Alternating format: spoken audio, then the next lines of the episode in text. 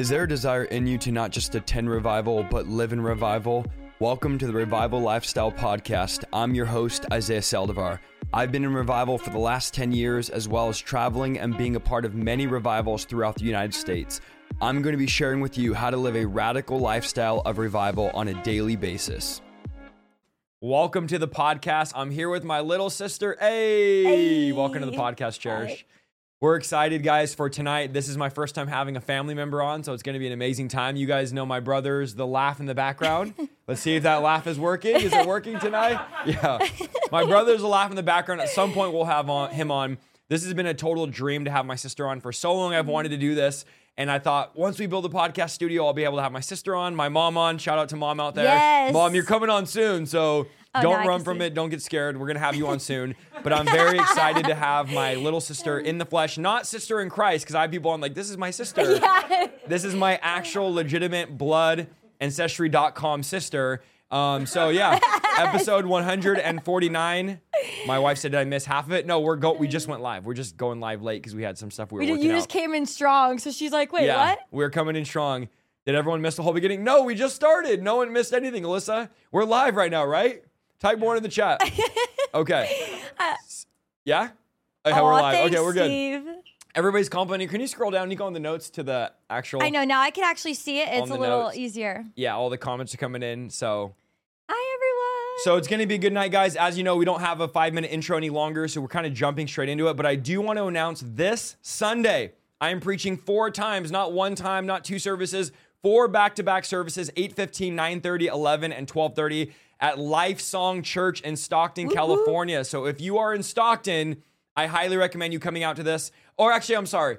If you're in California, not Stockton, if you're in California, I highly recommend you guys coming out to the service. So Come shout me down, and then let me advise you to be probably at the 8:15 or 12:30. They're all going to be packed, but the least packed will be the 8:15 a.m. service, so you don't want to miss that. This Sunday, Life Song. I'll post a flyer tomorrow, but this is officially we're recording. Yes, episode 149 of the Revival Lifestyle Yeah. Podcast with my sister Cherish Downey, formerly Cherish Saldivar, but this is my sister. Yes. Um, welcome to the podcast. How you feeling? I'm nervous, but I'm super excited. I'm I'm just reading the comments. Everyone is so nice. Hi. I don't think people realize how nerve wracking it is to be sitting Yeah. here and then you see like the number of people watching and it's like the lights are on you and but we wanted tonight guys to have organic conversation. Yeah. I also don't want this to be just about Isaiah Saldivar or like how you invited me to church because Yeah. she's the one that invited me to church. So if you're mad that I'm a Christian and you're a heresy hunter, blame her. Come she's the one me. that she's the one that invited me to church and I really do feel like man I owe so much to her for inviting me. I know God works in his ways and those people praying and all of that stuff. Yeah. But man, I'm so grateful that you invited me to church. My life has never been the same. But I want to also focus on your story as well, Yeah. your testimony. Who are you? How Yeah. do people get to know you? And then we'll talk later about you just launched a YouTube channel. Yeah. Which, guys, her stuff is amazing. Aw, she so has that nice. Saldivar blood. So she is a preacher, she's a teacher. She's doing such a good job on YouTube. It's you're learning so much work to do YouTube and all that. But we're gonna push everyone to subscribe to her channel tonight. I've linked it in the description. Cherish Downey. Please make sure if you're listening on audio, you go to Cherish Downey on YouTube. I'll also have it on this channel in the show notes. Please make sure you guys subscribe. But let's start. I know mom and dad are watching. Okay, we had an amazing. I made it, Mom. Yeah, I'm we on had an- TV. I'm on TV. I'm Mike TV. Um, we had an amazing upbringing. So let's talk a little bit about our upbringing, and kind of Yeah. like where we were whenever we ended up getting saved, and kind of the path you went down. Yeah, first I want to say thank you for having me on because I don't take it lightly. I know you don't just let anyone on, and I don't expect it because I'm your sister. It's not like, oh, I'm going to be on his podcast because I'm his sister. And I know you, God has, God is the one who built your podcast. So I honestly just feel honored that I can be on here. So first, thank you. You're welcome. Thanks for and coming on. like you just mentioned about like you're thankful to me for bringing you. That's something that I've been so excited to come on here and clarify. Um, because everyone gives me credit for, oh, you brought Isaiah to church or you got him saved or whatever. But really, you saved me because I didn't even realize that I wasn't even saved because I was so lukewarm and I didn't even know it until I saw a real Christian that was lit on fire. So we're gonna get into That's that. awesome. But um, And yeah, I want to preface by saying that. this as well. We were talking earlier about like what do we want to share because we could probably go five hours on stories Yeah. of the awakening, and uh, she's gonna tell a story about how she did deliverance on me, and all of that stuff is gonna Yeah. be fun. But we also wanted tonight to be a night of hope, where Yeah. if you're watching this and you're feeling hopeless, like my family is never gonna be saved. my uncle, my aunt, my cousins, my brother, my sister, and maybe as far as you can imagine, everyone's not serving God. That was literally our family. Yes. And God saved our family. God did a revival in our living room, and thousands of people came to our living room and experienced the power of God. Yeah. And we've been living in revival for 13 years now. And so have hope that if God can do it in our family, then God can do it in your family. I want you to really, like, as we're sharing this, go, God, that could happen to me. Yeah. That could happen in my home. That could happen in my marriage. That could happen to my kids. If this could happen to Cherish or Isaiah, this could happen to me. And so I want this to also be a night of hope where you go, man, I see hope in this, and I want to pray at my home, and I want to see revival, and I want to see the sick healed, the Yeah. dead raised, demons cast out, the gospel proclaimed, disciples made. If it happened to us, it could happen to you. So let's go into our upbringing. Yeah. You start. Go for it. All right. So, um, I feel like it's probably such a different perspective between both of us because we're both very different. And I feel Yeah. like you kind of went off and did your own thing. And until you got saved, I feel like we didn't know each other that well in our teen years. I Yeah. feel like, of course, we were all younger when we we were all close when we were younger, but then as we got older, we all kind of went in different ways. And so for me, um, I mean, we were raised in church. So if you don't know, we were all right. We were raised in church. You know, our parents spoke in tongues. They raised us in the Lord. My mom homeschooled us. She poured into us every single day. And so, I mean, our parents are the reason why we are where we are today, because they really rooted us in God. But we never like the churches we were in, and I mean, we never saw the power of Yeah. God. Uh, I personally didn't. Um, and so I was always involved in church. I'm like looking everyone. Um, I was always involved in church. I was always in leadership. I would go to like the band practice, even if though even though I wasn't in band. I would go to all the conferences. I would help with the skits. I was always there. I loved it. I loved being a part of the youth. I loved being a leader. I loved just being at the church all the time. And so, especially being homeschooled, that was like my main social outing. Like we had sports and dance and all of that, which I did Christian dance, by the way. Oh, damn. I'm all they're all dance. Hold on. I did Christian like ballet. But um I was always a big part of the church. And so um I'm like, should we just go right into Yeah, and I want to say like too is our upbringing, our parents all homeschooled all of us. We were very, very sheltered, Mm-hmm. and I think now we look at shelter as like a bad term. Like, don't shelter your kids, guys. If you spend three seconds googling what the word shelter means, it's literally protection during a storm, and it's such an amazing thing. I want to just honor my mom and my dad tonight and be like, we had such an amazing childhood.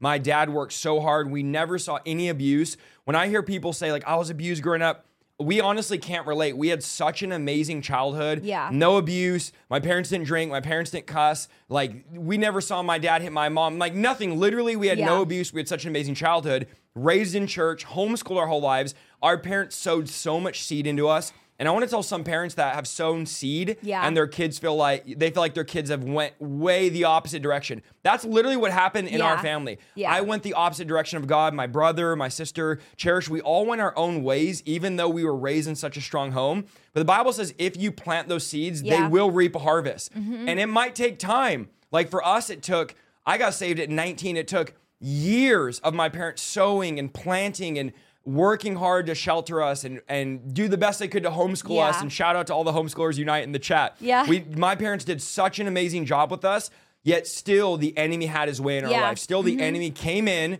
and did what he did, brought deception, brought lies. And as we got a little bit older, we moved from San Jose, California Yeah. to a city called Manteca, California. And my parents, when we were really young, we were in a, a very revival Pentecostal church. And then we just kind of found a, a country church that wasn't very spiritual, wasn't like, revival. very conservative. Yeah, very just eh, Baptist, not a Baptist church, but Baptist. Like we didn't really see this gifts of the Spirit. We never really heard about casting out demons, healing Yeah. the sick. Like I never had any experience with the Holy Spirit. The first time I ever did was the night I got saved. And so we had that background of raised in church, but not. This is no fault to our parents, Yeah. but not raised in Christ, not Yeah. raised in the fire of God with passion, with holiness, with boldness. We went to all the youth lock-ins, all the events, the purity conference. I had the little car, Yeah. you know, the the little V card in my wallet that I'll never do anything bad. And card. we had we had all of that stuff. Yeah. But there wasn't that demonstration. And man, we so need it in the church today. We Yeah. need the demonstration. We need the power of God. And so we were at the place where we, we were growing up. I was in a relationship for almost four years with a girl. I was partying. I was in a metal band doing my own thing. Mm-hmm. You were doing your own thing. We really none of us me and Nico partied together, but we didn't really talk most of our teenage years. It was kind of like hi in passing. Yeah. I think you were friends a little bit with my my ex girlfriend that I was with for four Yeah. years. You guys were friends a little bit, but there was really no relationship with our family. I was 'cause we closer so to your girlfriend than I was to you. Yeah, Like yeah. we started working together. I became close with her, but it was like a separate relationship. She was like a good friend of mine, but it was separate from her being like your girlfriend. Yeah. So we didn't like do things together. Yeah. Um, but I ended up working with her. So I think that's where we got closer. Um, and I was also in a relationship with for almost four years, which now that I'm older and a parent, I'm like, because I had a Lord. boyfriend at 14, which I think was the right move on my parents' part because I was, I think I was a lot more mature for my age. I mean, I was working at 14. All my friends were older. And then I had all older, older siblings, which had older friends. So I came to my parents like, I like this guy. I want to do this the right way. I want, and so I think they really respected that and thought, okay, if we let her and we supervise it, yeah. you know, Which then, if my, co- I had if my so daughter many comes to me at 14, I want a boyfriend, I'm going to be like, go to your room for Yeah, seven months. yeah. no, no chance. But yeah. So get what you're saying. I'm not like, I think Our poor parents are cringing right now. they're like, no. oh, why this is horrible. okay. We're so all saved literally now. thinking of a 14 year old and a boyfriend, like, Yeah. just blows my mind. But it. anyway, because they're gonna they're gonna know like Yeah. how old I was when we broke up. They're gonna be like, how were they dating for four years? Yeah. So. Uh, we were we were dating for almost four years, so we dated from 14 to like 17 and a half, which was right before revival started. So we'll get we'll get there. But um, like you said, we um, my gosh, it was our house got pretty dark for Yeah. sometimes. And my mom was working nights. We were all older. We were independent. We were, you know, trustworthy for the most part. Some of us. Well, not looking at you, Nico. No, And um, poor Nico. We're going to do so our best, my Nico, dad worked out here. of town a lot. my dad worked out of town a lot. My mom worked nights. So we would we would, you know, get away with some stuff. And I just not me necessarily. I was a good kid, mom. Remember that. No, I just remember Nico and Isaiah, mostly Nico, being extremely, you know, but on, on a real note, drunk, throwing up, breaking things, destructive, Mm-hmm. um, fights with his girlfriend. And then Isaiah's trying to help him cover it up. We're trying to clean up throw up. Um, and sorry, it just it makes me, I'm already feel emotional. You're good. Um, it's just crazy to like go back there because it feels like a different lifetime. Yeah. And um, like, where are my tissue? Oh, You're doing you have good. some. Yeah, I got some tissues for you. Um, and so it was very, very dark. And I just remember being up at like three in the morning, and I was like, well, you know, we're my mom's gonna be home soon, and I don't want her to see Nico like this. And he's like breaking the blinds and, um, you know, smashing his door. And then Isaiah is drunk doing who knows what. And there was just always so much happening, and there was just a lot of darkness. And everyone seemed so far. Like everyone in our family just seemed so far, so separated. There was it didn't feel like there was any like unity or love left and um and You're doing good. i just remember feeling like how because i've always felt kind of like the peacemaker like i just want everyone to get along and like um i was the youngest and i think seeing all the things that my siblings like went through and did I felt like I can't add to it. Like I Mm. can't do that to like seeing my parents like cry or seeing, you know, like you guys will have to hear Nico's testimony because um, it's crazy. it's crazy. Like Yeah, the just the, that the car saved is a accidents and all the things that were happening. Um, I just remember feeling like I can't add to that. Like I have to just do my best to like be good and stay chill, you know. And so I wanted to kind of be the peacemaker in the family, and I just felt so hopeless. I just felt like, how can I help my family when I can't even help myself? Like Mm. I just felt weak and hopeless and defeated, and there was no light at the end of the tunnel for me. Um, it's just like taking one day at a time. You just keep trying. And so, um, I'm like, should I just, I guess, because once we go to the next point, I feel like it's just Yeah, going to. Let's go accelerate from it. there. So, being at that state of mind, well, I'll go back to I was really involved in church. So I'll kind of go back to that a little bit. So I was really involved in church and then I I got hurt by the church. I ended up my boyfriend and I ended up breaking up. Um, that was part of it. There was like a worship leader cheated with my boyfriend, all the things, right? Ugh. So it was and we knew each other for years. Um, so i was kind of hurt by the church and i was like you know what? It's okay. Like i can do this on my own. I can read my bible. I could pray. I have a relationship with god which if any of you are at that point i'll just tell you right now that doesn't work. The god has called us to be a body. We are we're supposed to we all are a different part of the body. We need to be in community. The devil wants you by yourself. He wants you to isolate. He wants you to think you can do it on your own. He wants you to think oh, I can pray, I can read, I got this on lock, but you don't. We need each other. And the church is full of humans and people, and we are there because we need God. So Yes. er, people are going to make mistakes. So we'll, we can, side note. It's good. Um, so I thought, you know, I can do it on my own. And just for reference, I remember specifically, I worked in a restaurant and I remember somebody was like, one of my coworkers was, because I would talk about God and they knew I would go to church and I tried my best to be set apart. So I was like, I know I'm not supposed to cuss, drink, and sleep around. That's what I thought being a good Christian was. That's what I thought. Like, I thought I was the best Christian because I wasn't sleeping around. Like, my, which I will say, my boyfriend and I were together for almost four years. I did not sleep with him. We didn't like, it wasn't just the technical terms. Like, we really were um, pretty pure, you know? So um, I'm very thankful for that. I feel like God used that relationship to save me from from a lot. Um, because I think if I wasn't with him, I think I would have been a lot more promiscuous. I would have probably been talking to different guys. I would have been with the wrong person. And I think he really did respect me, and um, it kind of protected me in a way. Um, so anyway, I thought, okay, I'm not sleeping around. I'm not cussing. I'm not drinking. I'm not partying. So I'm a good Christian. And I remember my coworker being like, "Well, faith is weak. Like you're just believing in something that you can't see." And I just, re- I remember like my blood was just boiling, and I was just like, "But like it's real, you know." Yeah. And I just had, I mean, obviously the Bible is true, but I had no proof in my life to say like, mm. "Look at this. Like God did this for me. God showed me this. God changed my life. God."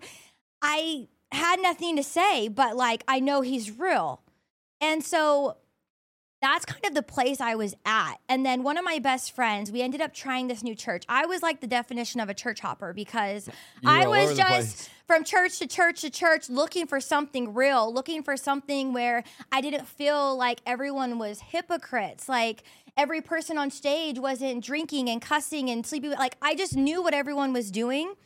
So I was like, why should I why should I want what you have? Why Yeah. should I follow you? Why should I even listen to what you're saying because you're a hypocrite? Like that's just how Mm. I felt. So I went from church to church to church to church. So my friend's like, "Let's try this church." And I'm like, "All right, sure, let's go." Like and she was thinking of starting the internship. So we end up there and uh, it was like a guest speaker. So we're like, "Okay, we have to come back another time." So we keep going and I'm at a point where I'm ready to give up.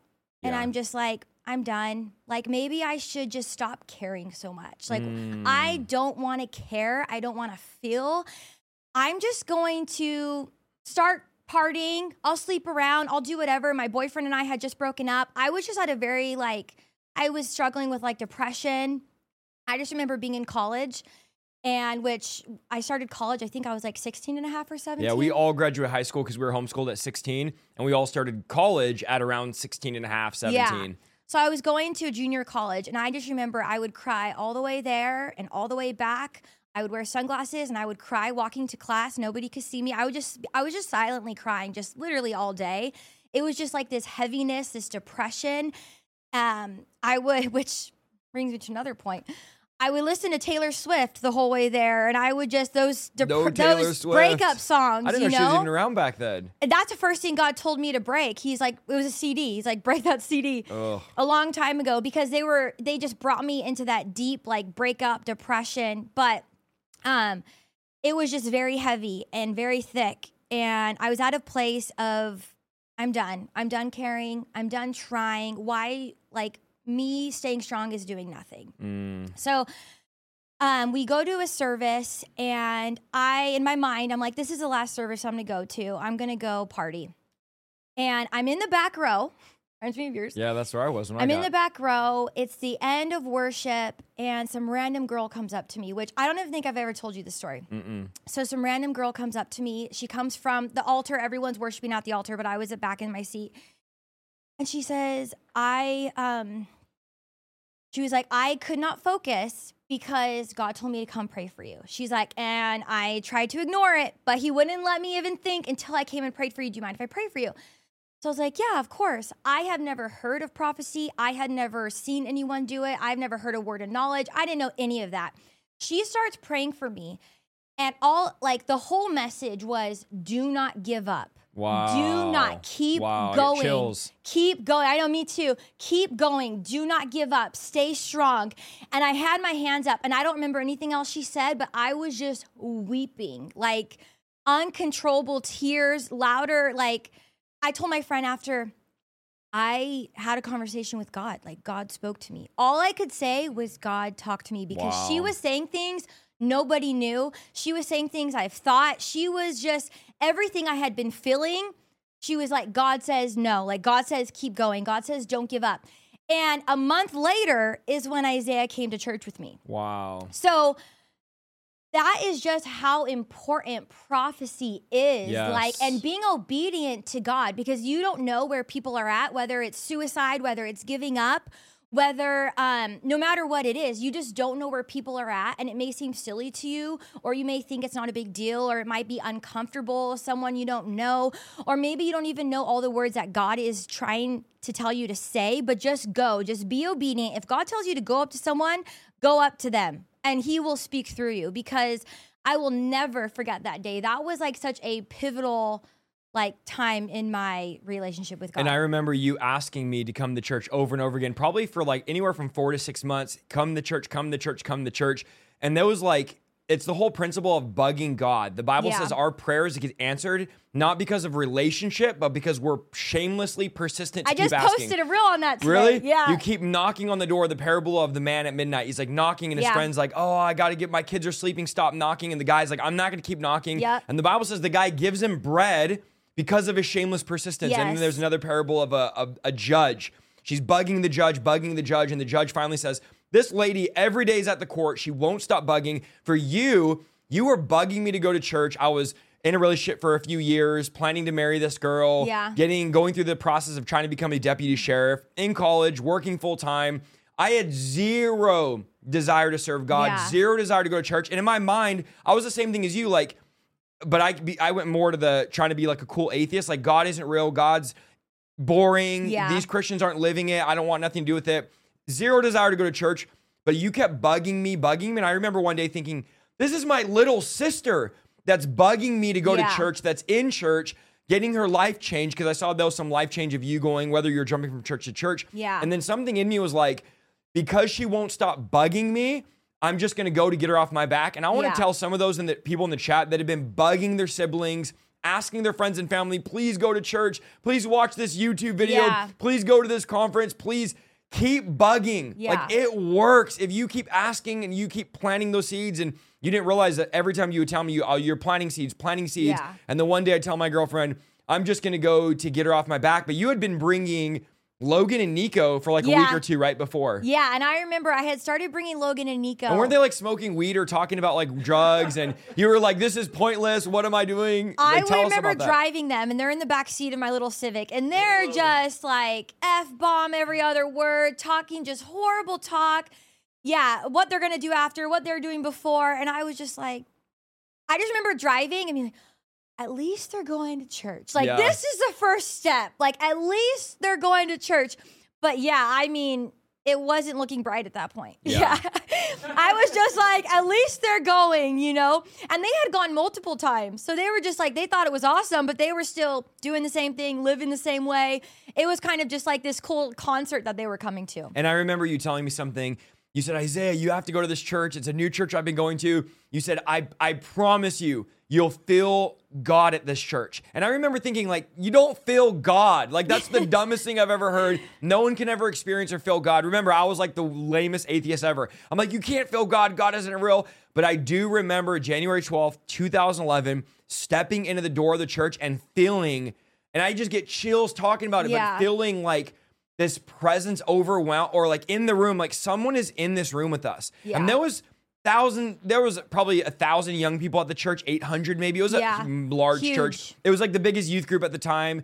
And I remember feeling like, whoa, when I walked in, there's something in this room. Yeah. Something's real here. I don't know what it is. And then I, I had a flashback to when you said, if you go to this church, it's the first church, you'll feel something. Yeah. And not that God has to be chills. felt, but I just realized, like, man, God is transcendent. He's not just, we believe in God way up there in the clouds, but He's among us. The Bible calls him Emmanuel, the God that is in our midst, Yeah. that is among us. He wants to touch us. Absolutely. He's he's among us. He wants to touch our life. And so that night, what do you remember? So I go, I'm sitting, we're sitting in the back, and I'm like in the area. I remember they roped off this big area, and I was like, I want to sit over here. I was just, I was angry, I was bitter, I was just everything lost, You're broken. like, I'd- let's go so I can go yes. home. And I remember saying when I walked in, this will be the last time I ever go to church. Like Yeah. I will never step foot in a church again. There's no point. If like God, if you're real, this is this is your last shot. And Yeah. God only needs one second Yeah. of of our all, our "Okay." life, our time.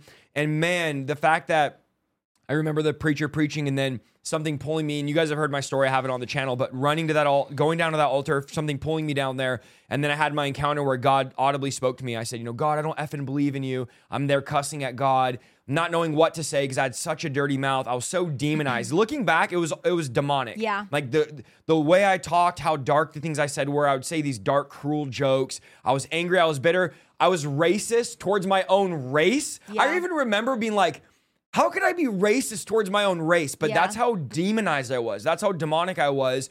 And then saying, God, I don't effing believe in you. But if Just- you're real, and I remember it sounds so crazy because I was like, I'll move out of state, I'll travel the world, I'll break up with my girlfriend, I'll leave my job in law enforcement, I'll lay my life down.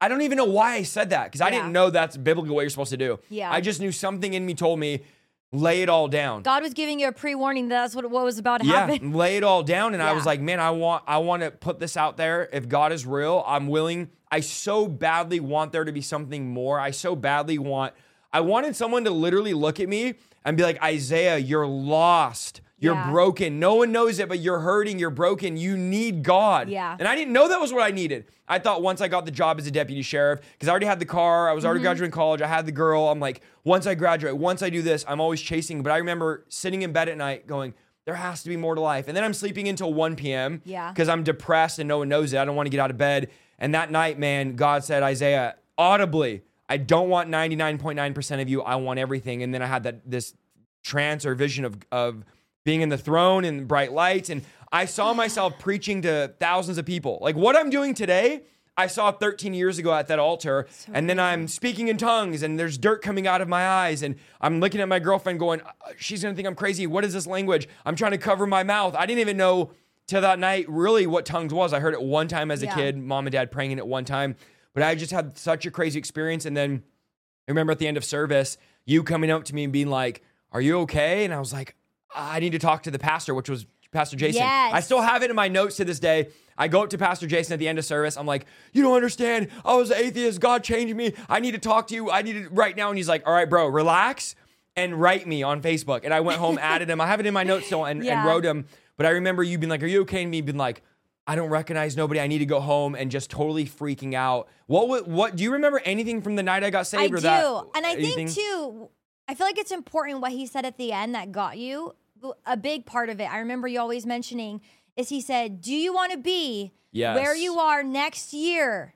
Yep. Right? Because it was January, it's the January. beginning of January. So he was like, Next year, do you want to be in the same place with the same people doing and the same and thing? that is exactly what got me to go. One of the things that made me like, I need to go up there because the message was about world missions. But he Which said, you had been watching all those documentaries. yeah, I was the watching all these documentaries about like we're running out of food, we're running out of water, we're running out of everything, and I'm like freaking out watching all these Netflix documentaries. Mm-hmm. But I had this flashback when he said, and this is a word for someone tonight. Do you want to be in the same place you are next year, like Right now. Right now, or do you want to be in the same place right now as you were last year? Yeah. You're just, and I thought.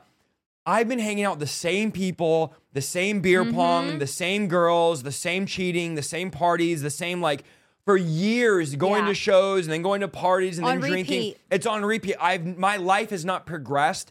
I have zero value to my life. I have Yeah. no meaning.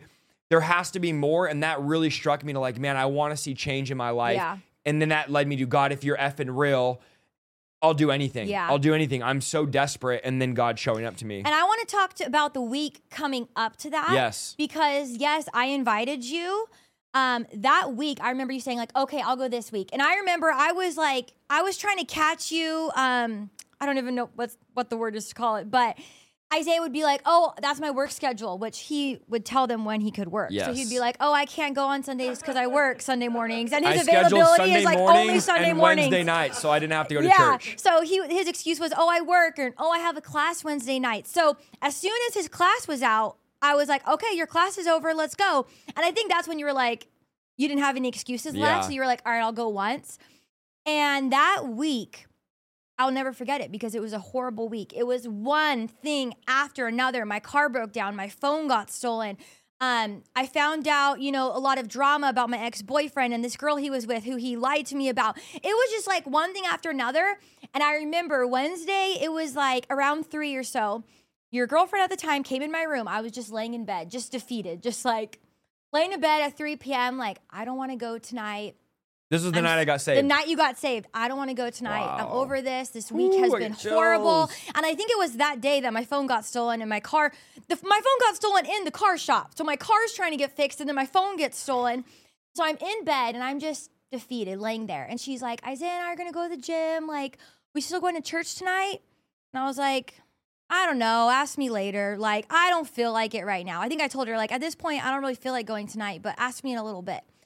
So I'm laying down and I posted about this recently, but this is something I have always lived by. And I don't remember who said it, but somebody said, when you don't feel like going to church is when you need to go the most. Wow. And I've always had that in my head. So when I am like, I don't want to go, I feel horrible, whether you're in a funk, whether you're depressed, whether it's one thing after another going wrong in your life, that's when you need to go to the most. So every time I have stuck with that and gone anyway, God speaks to me, God touches me. I feel like, wow, imagine if I didn't go. Like I needed Wow. that. So I remember thinking that, like, I don't want to go. I probably need to go. So we went anyway. And then the fact that that is the night you got saved, I just think, I just want to tell everybody if it's one thing after another, if you feel the opposition, if you feel the tension, if you feel like everything is against you, that's a good thing. Keep hmm. pushing, keep going. Don't let anything stop you. You just have to have a mindset that nothing is going to stop me. I don't care if I arrive a day late or it's God is not late. Come God is not late. Keep going. He is for you, and you don't know what is around the corner. Like, you literally don't know unless you keep going and actually get there. So, if you stop, if you take a break, if you put your car in park, if you don't go, if you give up, what are you missing? God, it's just it's just crazy. So I want just want to say the week of was insane. Don't give up. Don't be discouraged. Um, and so leading up to that night, I didn't really know what had fully happened. Like I I was I think trying to read you and you were just quiet and kind of like in this zone of just And that was the first time I'd cried in 10 years. So I was like, my eyes were a Yeah. bloodshot and I was like embarrassed and I was crying. I remember you being like, What's wrong with you? And I was like, You and Amy were like, What's Yeah. wrong with you? I was like, I don't know. I just need to go. And I don't really know. Like, I didn't recognize nobody. The scales had been removed off my eyes. And I always say dirt came out of my eyes. And people are like, Oh, I don't believe that. And it's, you could believe whatever you want. Yeah. As I was feeling those dirt coming out of my eyes, I remember Jason, who's the pastor, Yeah. got on stage. I didn't know anything about Saul or dirt or nothing about scales, nothing. And he got on stage and said, There's someone in here right now. God says he's removing the dirt scales off your eyes. And that was me. That was getting those scales removed. And I can't imagine if you didn't invite me, if that night you didn't go, or like how many times do we miss church and we miss the divine appointment? We miss the move of God. We miss that moment where the friend or the family is going to get saved or get delivered. Yeah. And so I remember after you and Amy being like, Are you okay? And I'm like, No, I'm not okay. I was just totally didn't recognize anything Yeah. or understand what was going on. and I just remember you asking me, and I don't remember if it was before. I think, it was after in the after car. I think it was on the way home driving in the car. You were like, wait, so do you speak in tongues? And I was like, kind of embarrassed. I don't know. I was, just like, yeah, like I have before. You know, I remember like, you saying that, being like, "You hid this from you- me yeah, our whole you were life." like, what? I was like mad you, about it. They were like, how do I not even know this about you? And I'm like, yeah, I've spoken in tongues before, but I also didn't even know the power of that. Yeah, and tongues was so. You guys have to remember that it wasn't. We weren't in a Pentecostal charismatic church. Like Yeah. no one in our world was speaking in tongues.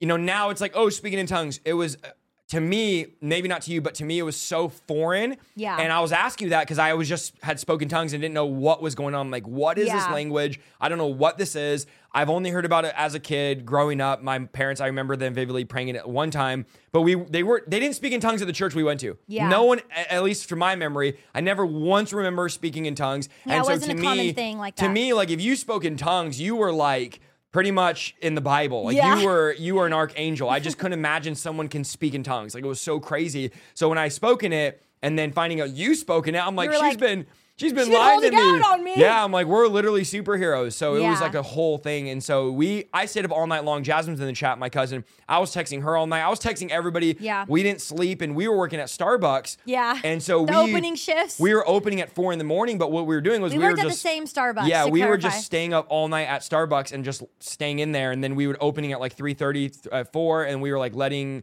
our friends in. We were having Bible studies. We were in there like day and night, 24 seven. So what what happened after that? Revival starts breaking out. I think out. it hit me that you were changed the next day because that night I think you were just really quiet. You were so confused on what happened. You were up all night, but I went to sleep. Yeah. So the next day when you were like, "Did you pray today?" I was like, "No." like you know, I didn't was I pray. supposed to? And you, yeah, was I supposed to? And you were like, "I told you, like we need to pray at least an hour a day. You need to and make that's sure what you're God praying." told me at the altar. He's like, you need to pray one hour a day. yeah, because and I think you told me the night before. and- Yeah, but because was I, probably I, like, basically told God at the altar, I don't know what to do. You show me preaching. I don't know any pastors, any leaders. I don't have nothing. And that's when God was like, I'll ha- take your hands, I'll take your feet, which is like Romans 12, giving your body to God. But God told me, you need to pray one hour a day. And then Jason got up and said, I want you guys to make a commitment. I, I have the sermon he preached somewhere. I got to find it. Yeah. But Jason said, I want you guys to commit to one hour a day prayer, which God had just spoke to me. And that's why I'm like, we all need to pray one Yeah. hour a day. That was like the commission God gave us. Yeah. I forgot about that. That's that's true. Yeah, I just remember you asking me and me being like, "What? Like who is this guy? Like Yeah. where is my brother? Who?" And then even us just kind of growing a relationship and you talking to me more and all of these things, right? You were so interested. Well, yeah, and I had no friends. I Yeah, lost all you of were my so friends. I stopped and I hanging out was with all my friends cold uh, turkey. Yeah, so it was just you and I in the beginning and Nino really when it all got started. Yeah. And so we kind of became best friends. We would work we worked together at Starbucks. We would go to Starbucks and read on our Yeah. free time. I was kind of like your road dog. You're like, all right, we're gonna go do this. We're gonna go have a sign and put free prayer and pray for people. And I'm like, okay. Yeah. So, um, and then Amy, we had like a couple of us. Yeah, and we went when I got saved. I went like full cold turkey, so I stopped hanging out with all my friends. Yeah. like I- never. This is so crazy. I never had a. This is our last time hanging out with any Yeah. of my friends. Like I just thought about that. I never had That's a. crazy. This is my last time hanging out with you guys, and these are guys that I grew up with my whole life. Guys I was best friends with. Like I think of one of my best friends. Me and him hung out from the age of eight years old till 19 Yeah. every single day. We stayed at each other's house. This was my best friend. I never hung out with him for the last time. Yeah. Like that is crazy. so crazy. I got saved. Even my girlfriend, I never hung out with her for the last time. I broke up with her via a text message That's cra- and never saw her again after that. So I I when I say guys, we laid everything down, Yeah. I laid everything down to where I had nowhere to go back to. Yeah. Like it wasn't like, let me go to the party one last time. Let me just see what my friends are doing. I broke everything, got rid of everything, and went all in and was like, my only friends were you, Nino, which is my uncle, and uh, Amy Jones, Yeah. which was your friend that brought you to church. that brought me. That was it. We we we only it was three or four of us. I'm like, it's literally my sister and my uncle. I have no friends. But I knew I had a word. And Yeah. it didn't matter if I had no friends. I'm like, I have a word from God. We're Yeah. gonna see revival. We're gonna see revival. We're gonna see revival. And you guys were like, okay, I Yeah. guess let's just pray. And We so were really just like you were leading and we were like supporting and we were being changed in the meantime. Yeah. And that's why I say like everyone thought I saved you, but you saved me because I didn't know I was lukewarm. I had never seen a radical Christian before. I, I mean, it shouldn't even be called radical. I've never seen a Christian, a real Mm. Christian before in that sense. Um, of course, like I know I don't want to. I don't know. I don't want to bash a lot of people that we knew, or even our parents, because you know they spoke in. But they would tell you they their- weren't on fire. It was their own relationship. Yeah. But I hadn't seen anyone prophesy. I didn't know word of knowledge. I didn't know about any of the gifts. I didn't know about demons. Yeah. I had never heard, seen none of that. So um, I just, like you said, went to the purity conference. I had my like true love waits ring, and I just thought, you know, you journal and you read your Bible, you don't cuss, and you're good to go. So it really rocked my world, and everything I thought I knew seeing you live it out Yeah. and learning about everything that is in the Bible because you were like, oh, this is in the Bible, then that means we could do it. And I'm like, Yeah. oh, it, that's in the Bible? Cool. Like, okay. And so, um, yeah, it was just, it was just wild. And I think we all were reading the Bible unfiltered the way the Bible should be read. Yeah. I always think like if we have all these doctrines and theologies in the and that we've made up that have to do with the Bible, but if you gave someone a Bible on an island and just said there's no commentary, there's no translate, here's the English Bible on an island, Yeah. what conclusions would they come up with? In my opinion, I could be wrong. They would read what the disciples did and go, "Oh, I'm a disciple of Jesus. Yeah. I can do these things too. Like no one would read the Bible on an island and go, "Oh, I don't think miracles are supposed to happen anymore." Yeah. I don't think demons so are good. around That's a good anymore. analogy. I don't. I don't think uh, we should be praying all the time. I don't think we should. I think we should just like no one reads the Bible and goes, "Oh, we should just pray the sinner's prayer and go to Yeah. church on Sunday." You won't even find guys. Oh man, I hate to say this. You won't even find church on Sunday in the Bible. It wasn't like, oh, we just go to church for 90 minutes and serve. There's no 90 minute God in scripture. So we read the Bible that way in our Mm-hmm. Yeah. early days. And Nino, thank God, was basically like, who was already in church and, and our parents as well. They were just like, let's just see what happens. Like Yeah. they didn't they didn't want to mom and dad and Nino and Nina and all of our, our cousins that were watching what was happening and a part of it, they didn't want to tell us like, oh no, that's not for today. They didn't want to don't do that Yeah, they didn't want to neuter us with the religious mindset that they God. Mm-hmm. they had. And that's the danger of getting so involved in these a lot of these denominations and even a lot of Bible colleges, they're completely dead. There's no power of God. All they do is they stifle the power of God. Yeah. Just like the Pharisees, Jesus is like, you don't you can't experience the power of God because of your your head knowledge and because Yeah. of all of your ideas. And our parents and our aunts and uncles and cousins and everybody that supported and was a part of what we're doing, they were just like, Oh yeah, it does say that. Like, let's just do it then. Yeah. And they were seeing the life change in all of us, and it was just, it was just radical. And uh, no one could dispute you, your te- like God Yeah. encountering you. There was nothing to say. Like it, everybody knew that it was God. Yeah. It was so visible that God had touched you that if we said something to you, it was like we were speaking against God. Mm. And I still feel that way. When you preach, when you like, it's a special anointing. Like knowing you and how you were and how you are, and just like even your personality. You're not one to want to be on a stage, and Yeah. even just all of those, all the things you do that God anointed you to do. I know it's your anointing. I know it's your calling. And when you speak, I take it as a word from God. Yeah. And that's how it's been from the beginning. Is we all saw the transformation, and we saw that God had touched you, and we were like. All right, Lord, like whatever you want to do, you know? And it's so surreal looking back and thinking about it because I'm like, it feels like another life, Yeah. and it really happened, and I, and we didn't fully understand that our little yeses in a small, well, it wasn't that small, but a, a country home in Manteca were gonna Yeah. matter on a national scale. Like Yeah. millions of lives would be changed because of our family just being like yes to God. Yeah. And we talked about it, like we're gonna reach millions of people. We're gonna, and we were in a little house in the middle of nowhere. You would have tons of visions. Like I had a vision of millions of people. Yeah, it was. It's so crazy that we're living that out, and I've said this a million times. It's my famous line. Like I'm, I feel like at any moment I'm gonna wake up and be like, "That was a crazy dream," because we're literally living a dream. Our family, what God has done in our, it's sim- mind blowing. It's it's. Guys, we could sit here for six hour podcast Yeah. and not even scratch the surface on the goodness of God. Like Yeah. David said, the things you've done for me are uh, countless. I can't Yeah. count how many things you the Lord has done for me. yeah. It's uncountable and so sovereign and so impossible. Our family was the least likely. None of us really had a relationship with each other.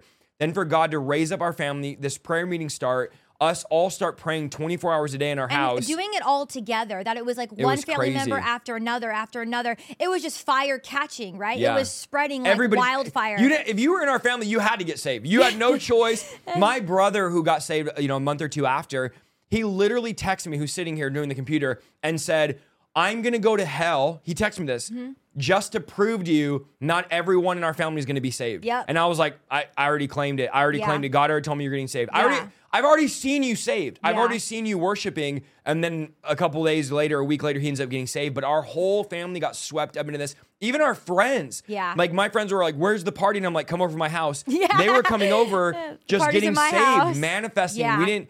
We were casting out demons. We didn't think it was crazy. We were like, "Oh, this is just what the disciples did." Yeah. And our friends were manifesting, getting delivered, and we didn't sit there and go, "Oh, well, you know what? That's not for today," or "Oh no. we were just figuring out as we went. We were just like, oh, this right, person's get out of screaming. Like, yeah. what is this? Yeah, absolutely. I remember our first our first few deliverances.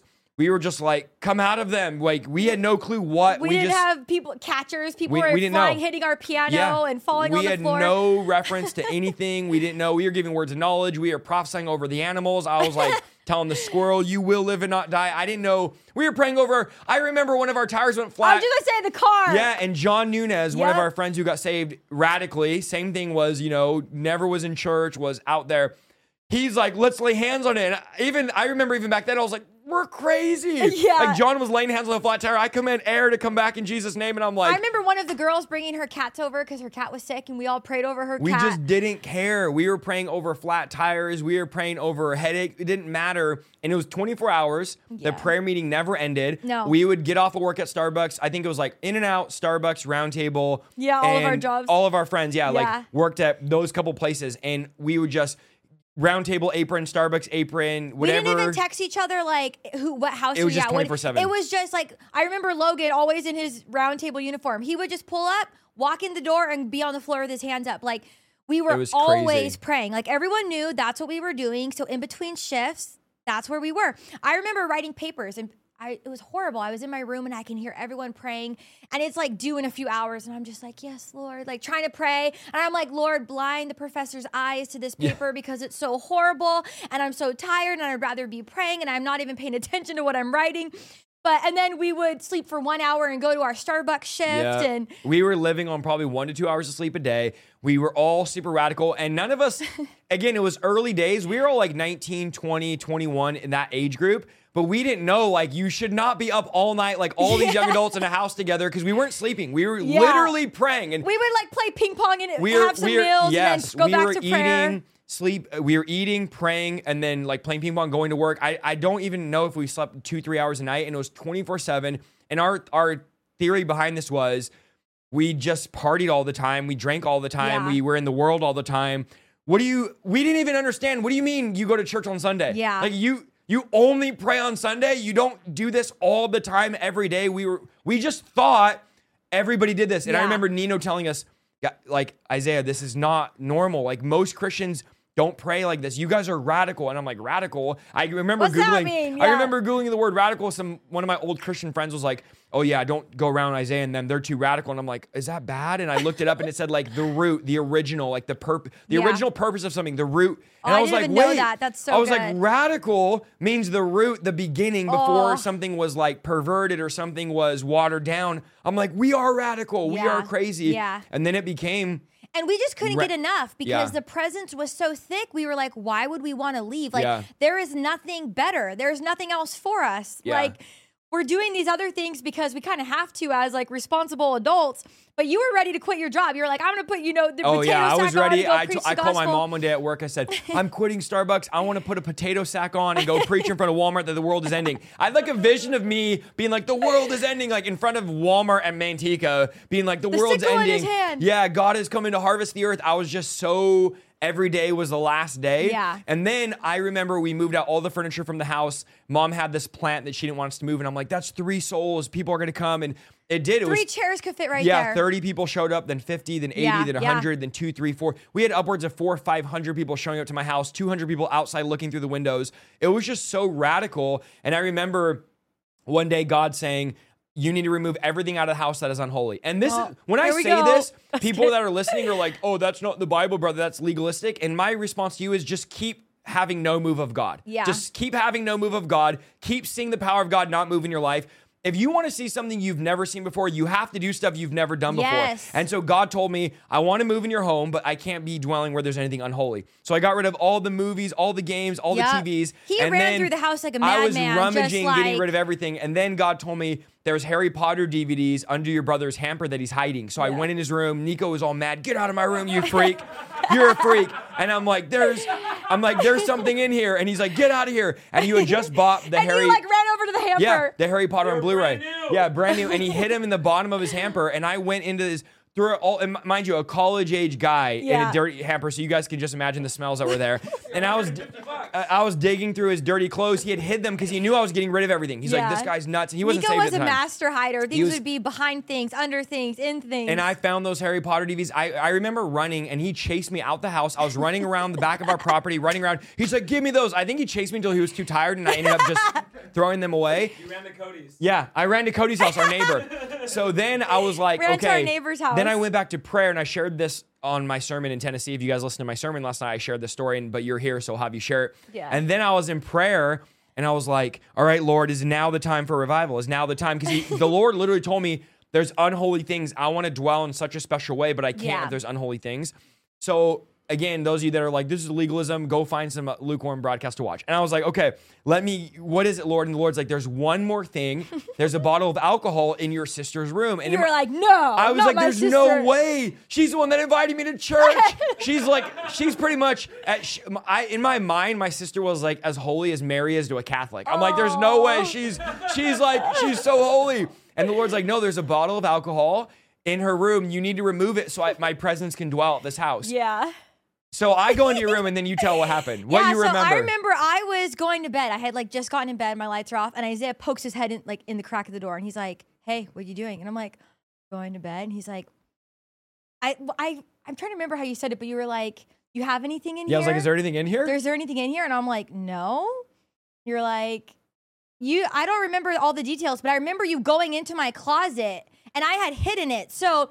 I didn't drink. I mean, I Yeah. had in the past, I had drinking a few times, but this bottle was unopened. I did not plan to drink it. It was a gift from my former boss because it was a restaurant. It was like a new expensive bottle of tequila. Um, and I, f- in the moment, I was like, it's rude not to take it. I didn't want to throw it away because I worked there. I knew it was expensive. I didn't want to give it to someone else, so I didn't know what to do with it. So I just hid it in my closet.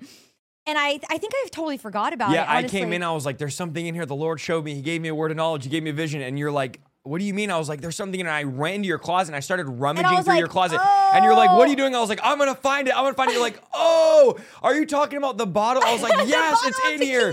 And then she pulled it. You had it hidden deep somewhere and, And I think I still was even like, well, should I just give it back to them? And you were like, no, are you kidding me? I was like, me? "We don't Pour sell our idols. We destroy our idols." Yeah, I still was like, but it's expensive. And you were like, no, we're pouring it down the sink. We're throwing it away.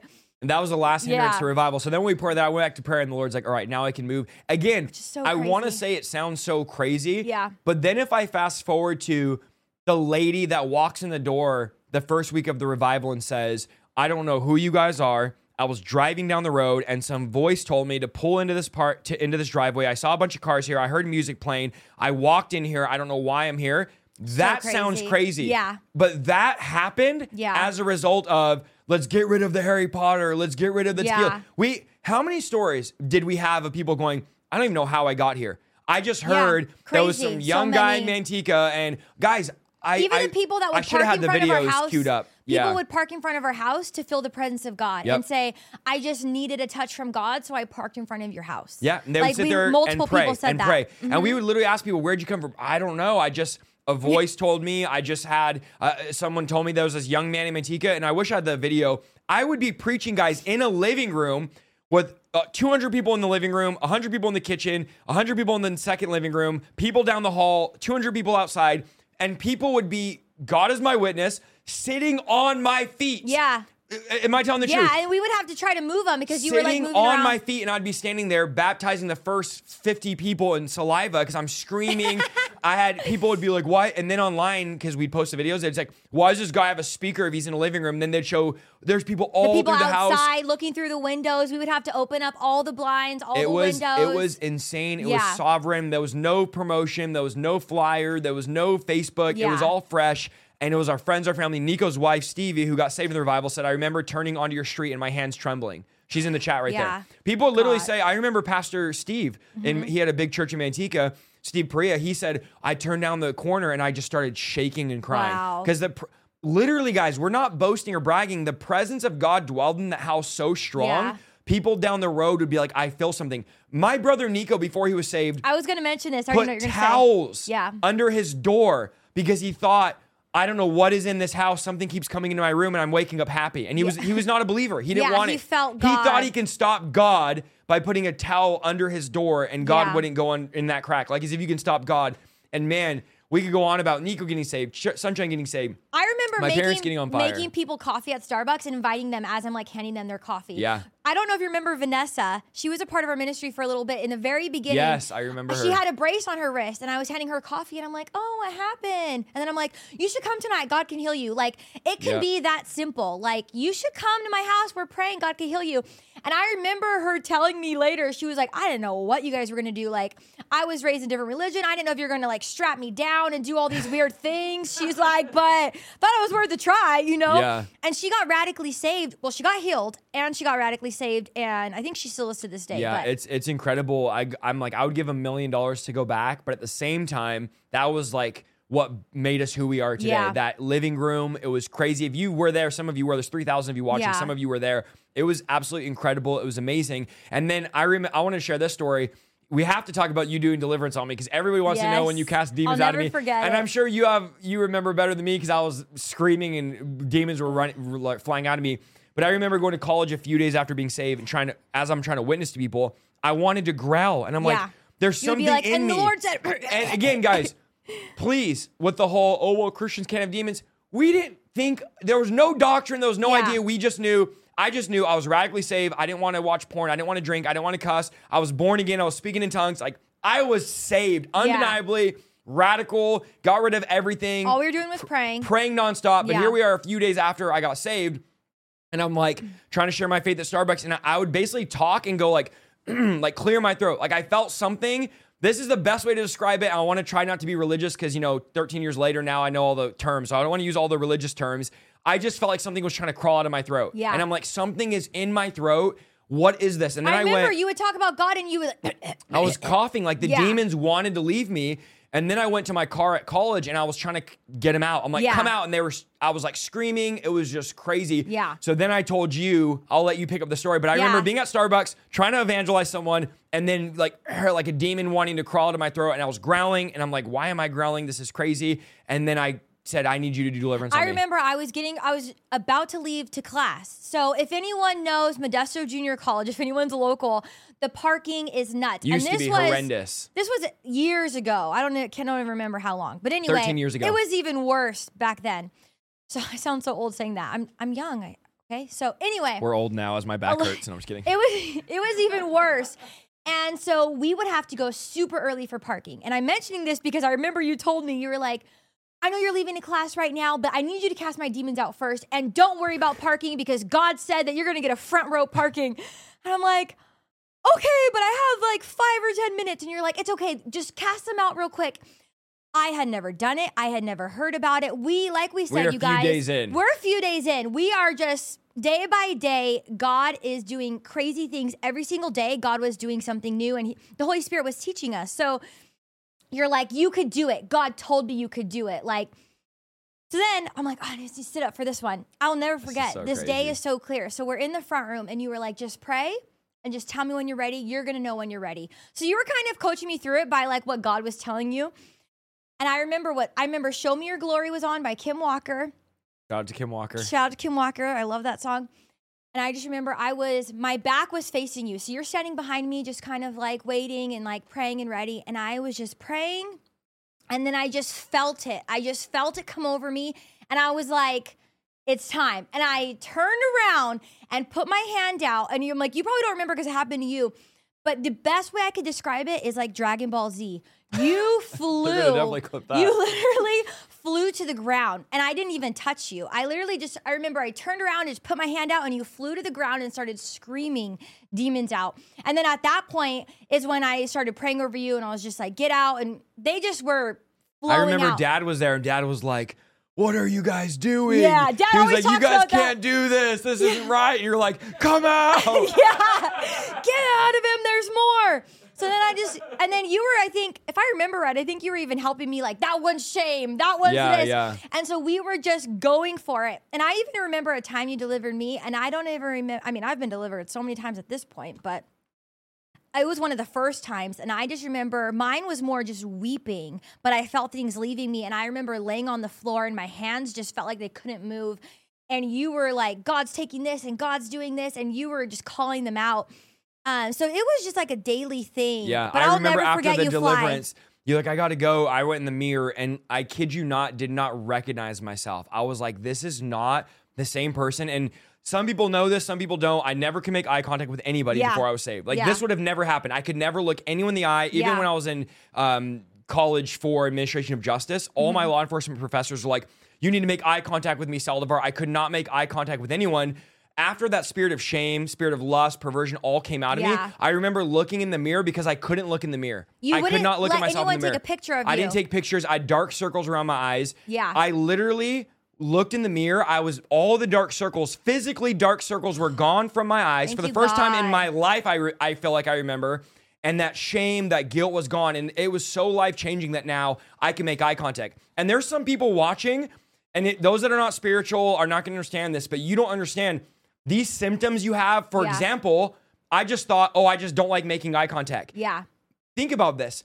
For six, seven years of my life, I never made eye contact with people. I didn't know why. I had no clue. It was a spirit of shame Yeah. that was living in me, a demon of shame living in me that didn't want to look people in the eye. How crazy is that? So crazy. I didn't know it was a demon. I didn't think, oh, I have demons. I never once in my life thought I had demons until all of a sudden I'm trying to pray, I'm trying to read, and they're manifesting. Yeah. And then that thing got cast out, and then I was able to make eye contact. And then I never took pictures for how many years did I not take pictures? I 10 years maybe? since From the you age were of like 10 old to enough to be like no i don't want to take pictures you didn't take them when my grandma passed away, my dad's like, we have zero pictures of Isaiah. I never took pictures. I remember your girlfriend was always furious because she'd be like, "Take I would one never picture take with me," and you'd be like, "No, What was that? not." Why? Spirit of shame. Yep. Spirit of shame. I didn't even know. I remember church being like, I don't know why I don't like pictures. I hate pictures. Yeah. But it was the spirit of shame. And then I was, of course, the lust, the perversion, these thoughts. And then like I had friends telling me, dude, you're so perverted.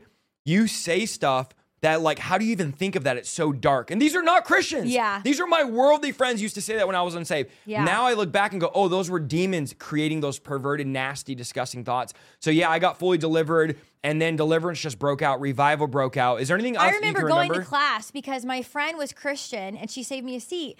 And we weren't like close friends, but she was like my school friend. I Yeah. knew her from church. And so she saved me a seat and I sat down and I was just I mean, it was the first time I'd ever seen demons come out. God used me to do it. I was like mind blown. Like, I, I didn't hear a word the professor said. I was sitting there and I was like, I just cast demons out of my brother. and she's like, Really? And I'm like, because I mean, I was like, I could tell her. yeah. And I love her. But anyway, she was like, wow, that's so cool what happened. And I'm like, dude, it was crazy. Like, we're just Yeah. whispering while my professor's talking. And I'm like, dude, I in my front room. Like, and I'll just tell everyone I did get a front row parking. Okay. So there you go. I remember actually dad being like, Cherish just called me and said she got a front row parking. Dad was like, you guys are crazy. Because my dad and mom, they they were so excited, but they didn't really know what to do with us. They were like, this is so beyond what we've ever seen or experienced. Yeah. And we would be like, Mom and Dad, in 20 minutes, this is gonna happen. Yeah. Someone's gonna call, someone's gonna walk through the door, one of our friends is gonna come over. And we were like getting all these words of knowledge. you were just in a state of prophesying, and that's what brought a lot of our family into be like even Sunshine. Remember? Yeah. When she came back for college, and you were like, My "This older happened sister, in the yeah. car, and this happened," and she was just like, My older sister was like, I don't even recognize you. Ran across the street to my uncle's, was crying, like, who's that guy across the street? That's not my brother. Yeah. And my, she hadn't seen me in six months. And my uncle's like, She that's was at the, college. That's the Isaiah, the real Isaiah. The other Isaiah was an imposter. And, and then I gave her like five hours worth w- hours worth of words of knowledge from her life, from the car ride, from the people she was with. And God was just giving us all these crazy words of Yeah. knowledge to see our Nico saved. He got a radical deliverance, and then Sunshine gets saved, and then our parents are on fire. But they Yeah. really were like, "This is crazy." I remember at two in the morning, we were casting demons out of Oh. out of Ashley, and we were praying and Yeah. casting out demons. And my mom had to work early at like four in the morning or five in the morning. At two a.m., she's like Isaiah, and I'm like, "Oh, I'm in trouble," because we're casting out demons at two in the morning in "Yeah." our living we room. We hear her coming to the kitchen Because we were up all night, we were just going crazy, and I, we heard my mom cr- screaming, and I was like, "I'm in trouble." My mom has to get up for work, so I go over there. I'm like, "Yes, mom." She's like, "You're not using the name of Jesus enough." Yeah, and I'm like, use "Okay," Jesus she was listening to us, you know, and she had to get up early for work. But we, it was so normal to see deliverances and miracles in our house becoming a place for revival. That went on an entire year. Yeah. And someone in the chat, like way early, was like, "You guys actually believe this, bro?" we don't believe this. We live this. Yeah. Like we have video proof of everything we're talking about. We live this out. We have video of 500 people in my living room. This is on record. This isn't Yeah. like we're telling stories. Yeah. This is Go documented to our on post on Instagram and you can see our front room Yes, this is on record what God did and what God launched us into, and we're still living the fruit of that. Like, any other stories you can think of or anything else with the house? Just incredible. Oh, I we know, ended up a year so there many. and then moving to a building. We were in a building for uh, the next five years, and then we went to a third building for the next like five years. It was we it was about ten years almost to the dot of the of the yeah, I mean, it was just nonstop. I remember certain people just would start man, like our friends, like it was just one after the other getting delivered. Yeah. like every day. And I just remember we were all hanging out in the front room, and I don't, I won't say who, but certain people started manifesting. And I remember calling my friend. I remember calling Hannah and being like, "Dude, you have to get over here. She's manifesting. I'm by myself." And I think you were working or sleeping or something. And I'm like calling for backup because it's the middle of the night and I can't get this person. I'm like, dude, they're crawling up the walls. Like, Yeah, it, was, just crazy. We saw a lot of crazy manifestations, a lot of deliverance. And remember, guys, we were all partying, we were all drinking, we were all out there. We weren't like going to church. All of our friends were in the world, and they didn't. A lot of them never even went to church. Yeah. we want. This is a funny story. One time, we had all of our friends that just got saved. And we ended up getting them all to Nino's house, and we're like, okay, we're gonna get all of our newly friends saved that had just got saved. None, a lot of them never been to church in their life. We're gonna all watch the Passion of the Christ. Yeah. So we're all sitting there. Nino's there. We're all watching the Passion, and the whole movie they're asking Nino questions. Why are they? Who is that guy? Why are they whipping that guy? Why are they putting a crown of thorns? And Nino's like, we gotta just watch the movie because we kept pausing it because. Guys, these are people that, That never so been to good. church. Yeah, like I remember pure. Andrew Montero being like, "I've never been to church in my life." Yeah. Who's Jesus? When I was telling Andrew Montero about Jesus, Gives he's like, chills. "Hold on, dude. Who's Jesus?" I'm like, "Wait, you don't know?" He's like, "No, I've never been to church." A lot of our friends, Yeah. never. And yeah, they were like, "Noah, what do you mean a boat? Like he built we- a boat? How long did it take?" Like they, didn't, no one had an idea of the Bi- stories in the Bible. They were just like, "Wait, why did they put him on a cross? I don't understand. Yeah. What did he do?" Wait, he didn't do anything wrong. Why are they doing this to him? But they, everyone was so new and so fresh that it was just And I think we walk around every day assuming that Yes. everybody knows. Everyone's heard of Jesus before. Everyone knows, no, especially if you've been raised in church. You're just like, oh, they know that. Oh, that's normal. Like, no, we are the ones that are supposed to be telling people. yes. So that is such a good point. Even Andrew, I will never forget. He was like skeptical, so he was just kind of following us around, but not fully committed because he knew you before. So he's like, okay, this has to be real. Yeah. But he knew nothing. So I'll never forget the first deliverance he saw, and the person is screaming out demons right in front of his face, and he was just like, h- like It's leaning real. next to you, like it's real. Yeah. And he was just all in after that. But Yeah, yeah, and it, it's- it was it was a big shock for me one day when we were praying. We did like a 12 hour prayer meeting, and then seeing Logan, who I used to party with, do all this.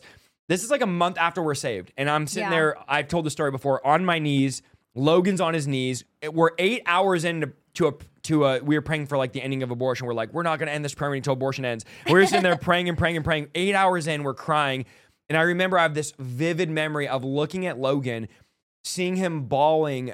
Man, I get emotional talking about. it. Hold on yeah, seeing him bawling his eyes out, tears coming down his face, and then thinking, dude, a month ago I was doing drugs and partying with this guy. Yeah. Like Logan was the biggest drug stoner, just Yeah. the guy farthest. And here's now my best friend, stoner, biggest drug guy, next to me, eight hours in, sobbing as we're praying for the ending of abortion. Like Yeah. how, just to give you guys a picture of how radical things were, it wasn't like, oh, this is just part, this is like, it was so radical that we were going from partying, drinking, drugs, this to now our friends are in eight hour prayer meetings. Like, Yeah. and then we were doing 24 hour prayer. Remember the college, we're like, we're going to do a 24 hour prayer meeting. And we were all like, it was just so, we were just trying to see how radical we can get. It was straight revival. Yeah. Then we went to a building, but we were still revival, still having prayer. Then we went to a third building. Then we started having kids and getting married. And it was like, okay, now we're having kids. Now we're getting married. And I think a lot of us felt a little bit of like shame or guilt because we didn't have that same passion, that same fire. But it was a different season of our life. And I want to tell people if you're in a season of your life where you have kids and you're married, don't listen to these stories of us when we were 18, 19 and be like, I wish I could be on fire like that. Yeah. You still can Yeah, in your own way. 100%. You still can with kids. You still can getting married. It might not look exactly the same. But man, if you're young like we were and you're start a prayer meeting at your Yeah. house, get on fire for God. Tell what is let me ask this. What is stopping you from next week inviting all your friends and family to your house and saying, We're moving all the furniture out. Yeah. We're moving every idol out. We're going to give God a month and we're going to pray. Yeah. And this is literally church all we did. Yeah. We're going to turn on worship music and we're just going to share testimonies and we're just going to start laying hands and praying for each other. Yeah. There, it was just, and watch God break out, watch deliverance break out, Yeah. watch miracles break out. Like America needs living room revivals. Yes, The 100%. American church Yeah. needs the fire in your home. There's nothing stopping you. Like there's you're, nothing you stopping invite you. God, He's gonna show up. Yep, absolutely. And that's what it was. It was inviting God. It was every day, all day prayer, nonstop, preaching, prayer, reading the Bible. Like we just didn't know what else to do. And it was it wasn't a prayer meeting, it was a prayer lifestyle. It wasn't Yeah. a revival service. You guys are like, why is your name of your podcast Revival Lifestyle? That's literally what we were. Yeah. We had a lifestyle. We didn't Yeah. have revival meetings. We had revival lifestyle where every single day we were at Starbucks and In and Out and Roundtable and on the street praying and holding Or when you signs prayed up. And, for our coworker and he was like, "Is that the force?" Oh yeah, I would. I was literally at Starbucks, like, like, "Feel this." taking our coworkers in the back and being like, "Let me pray for you," and they were getting slain in the spirit. They were falling out in the back of Starbucks, and they were like, I remember I had my one of my best friends at, at Starbucks, and I'm like, "Bro, I'm different now." He's like, "What happened to you?" I was like. God's gonna touch you right now, and so I take him to the back, and he's never been to church in his life. Yeah. I start, pr- I start praying for him. I didn't tell him anything. I just said, "Let me pray for you," because we Yeah. were guys. Again, we were so radical. We didn't try to like, well, you know, in the New Testament, we were just like, let's pray for each other. Yeah. I take him right in front of the ice maker at Starbucks and I start praying for him. He's, he was my best friend at work. And he gets slain in the spirit, falls right there on the plastic mat at Starbucks, right in the back, on his back. He's like, gets right up and is like, dude. Then he looks at me and goes, Are you a Jedi? He's like, he literally, he literally was like, Was that the force? I'm like, bro, that was not the force. That was the power of the Holy Spirit. You just got slain the spirit. And he got saved and was at the revival. One person and after another at Starbucks was getting saved. it I was- remember being on the our drive. whole story. There was only like one or two people that didn't get saved at our Starbucks. Yeah. Everybody was getting saved. I remember being in the drive-through and I would be like, I would get this feeling in my back or something, and I was like, "Hey," and I'd ask her coworker, "Are you having pain on the right side of your back?" And she was like, "How do you know that?" And I'm like, "I feel like God just told me, blah blah. Let me pray for you real quick." Literally in between drinks, and then I was kept asking for more because I mean, everyone always was having ailments and Yeah, we actually got in trouble. My my boss was like, my boss really liked me. But he also was like, dude, you have to stop because I was telling everyone through the drive-through, they'd be like, "Oh yeah, I heard you change. I heard, I heard something happening. I'm like, "Yeah, um, let me get someone to cover me. Go to the pull around. I want to go pray for you." And I was walking out because if a drink took a long time, you'd We walk them out. Yeah, you'd walk them out their drinks. He'd be like, "Just pull to the front. And I'm gonna walk you out your drink." So I was like walking out every drink, and my boss is like, my boss is like, "Dude, why are you walking out every drink?" And I would go out to their car, lay hands on them, and start praying for them. and he's amazing. like, "Dude, you can't be praying for people. You can't be praying in tongues over the headset because we had a little Yeah. headset." And I'd be like, "Everybody, we need to pray right now. We need to pray in tongues." And he's like, "You can't be praying in tongues on the headset, dude." You'd like, because he wasn't a Christian. Yeah. But man, we we saw so many people get healed through the drive-through. So many people, and then we ended up getting in trouble because I had my Bible right there. I was like, I have to have my Bible right by me in the drive-through, and he's like, you can't have your Bible right there where all the customers are Yeah. coming, and it was just so but I radical. will say we are, and I'm not bragging, but we are very hard workers. We respect yes, we're our 15 workplace. minutes early. We're the top We- employees. Yeah, and so as a Christian, you should stand out. You should be the best. You should be respectful. You should. So we weren't like going against all the rules. We were just preaching and ministering as we went. And when he told us certain things, we abided by that. yeah. Um. But yeah, as a Christian, you should be an amazing worker. They should. You should be the number one. It should be like Joseph, and we were raised that way. We were raised like you work hard. All of my siblings Yeah. graduate at 16 from high school. We all started college at 16. We all had jobs at fif- at 16. We all had um, permits at 15 and a half. We all got our license the day we turned 16. We all had cars at 16. Like my parents taught us you work hard. When you go to a workplace, you're the best worker there. Yeah. Nobody's going to outwork you. No one's going to be, you work. And our dad did that. We Yeah. watched our dad work 14 to 16 hours a day every single day. Yeah. And buy us a beautiful ranch home. We had dirt bikes, horses. Like my Yeah. dad He taught set us. the example. You work hard. My mom stayed at home and homeschooled us, and we just we we my parents raised us right. And although just to circle back around, we all strayed from God. When we got saved, all those seeds grew Yeah, that, that were planted, 100%. and everything was. Um, I want to talk about a little bit transitioning. So the revival's happening. It feels like everybody's getting saved. It feels like there's no one escaping. If you lived in a 70 mile radius, like you're hearing about it, you're getting saved. Radical miracles. We can go. We'll do another episode on all the testimonies. yeah, we I can know go hours. there's so much. But talk us now, 2023, throughout the whole thing with everything shutting down, you felt like you had lost your passion, you had lost your fire. Yeah. I want to I want to highlight something because as of recent, you and your husband Chad, who by the way, my sister married my best friend. Shout out to um, Chad, who's right here.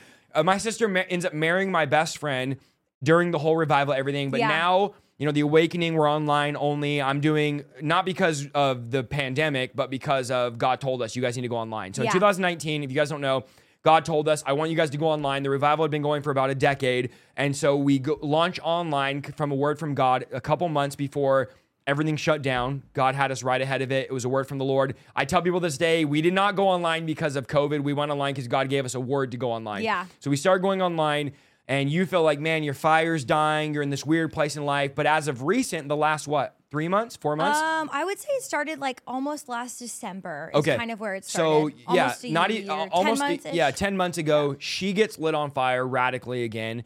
Chad, her husband, gets Yeah. lit on fire again, and you guys have been just talk to us. Fast Yeah, forward to that yeah. transition and whatever you feel to share, Yeah. and where you're at now. Yeah, so um, like you mentioned, things went online. We were kind of waiting for the awakening to start again. Recently got married, started having kids right away. Um, and I shared that I've shared this on my own stuff, but my dream my whole life was to be a stay-at-home mom. My if people were like, "Oh, what do you want to be or what do you want to go to college for?" I was kind of just doing it in the meantime, but my goal, my I was like, I just want to be a mom. Like I just want to be a mom. That is my dream. That's all I want.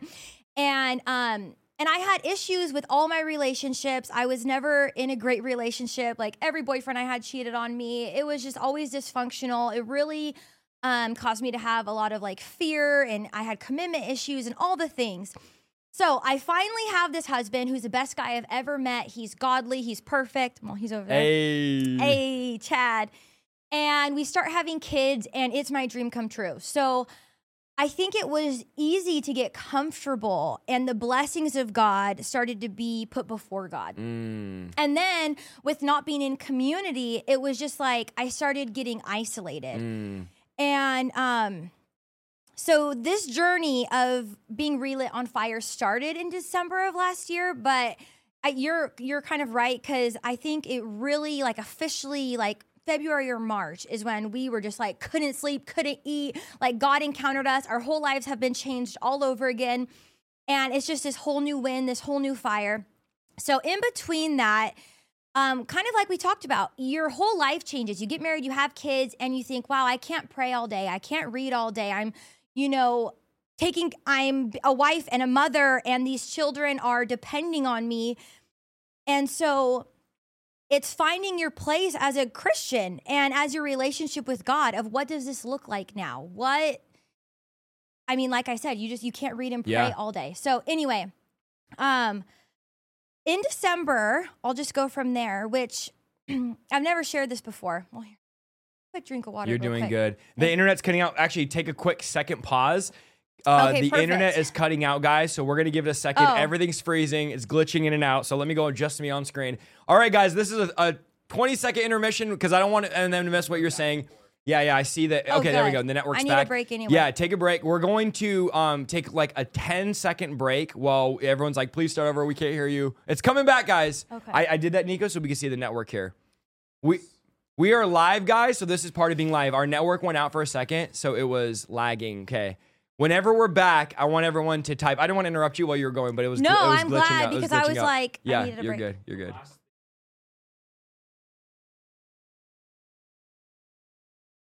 Oh, okay. Oh, Oh, it was live. We'll go. We'll go. Cool. Yeah, no, we'll I'm recap. We'll recap it.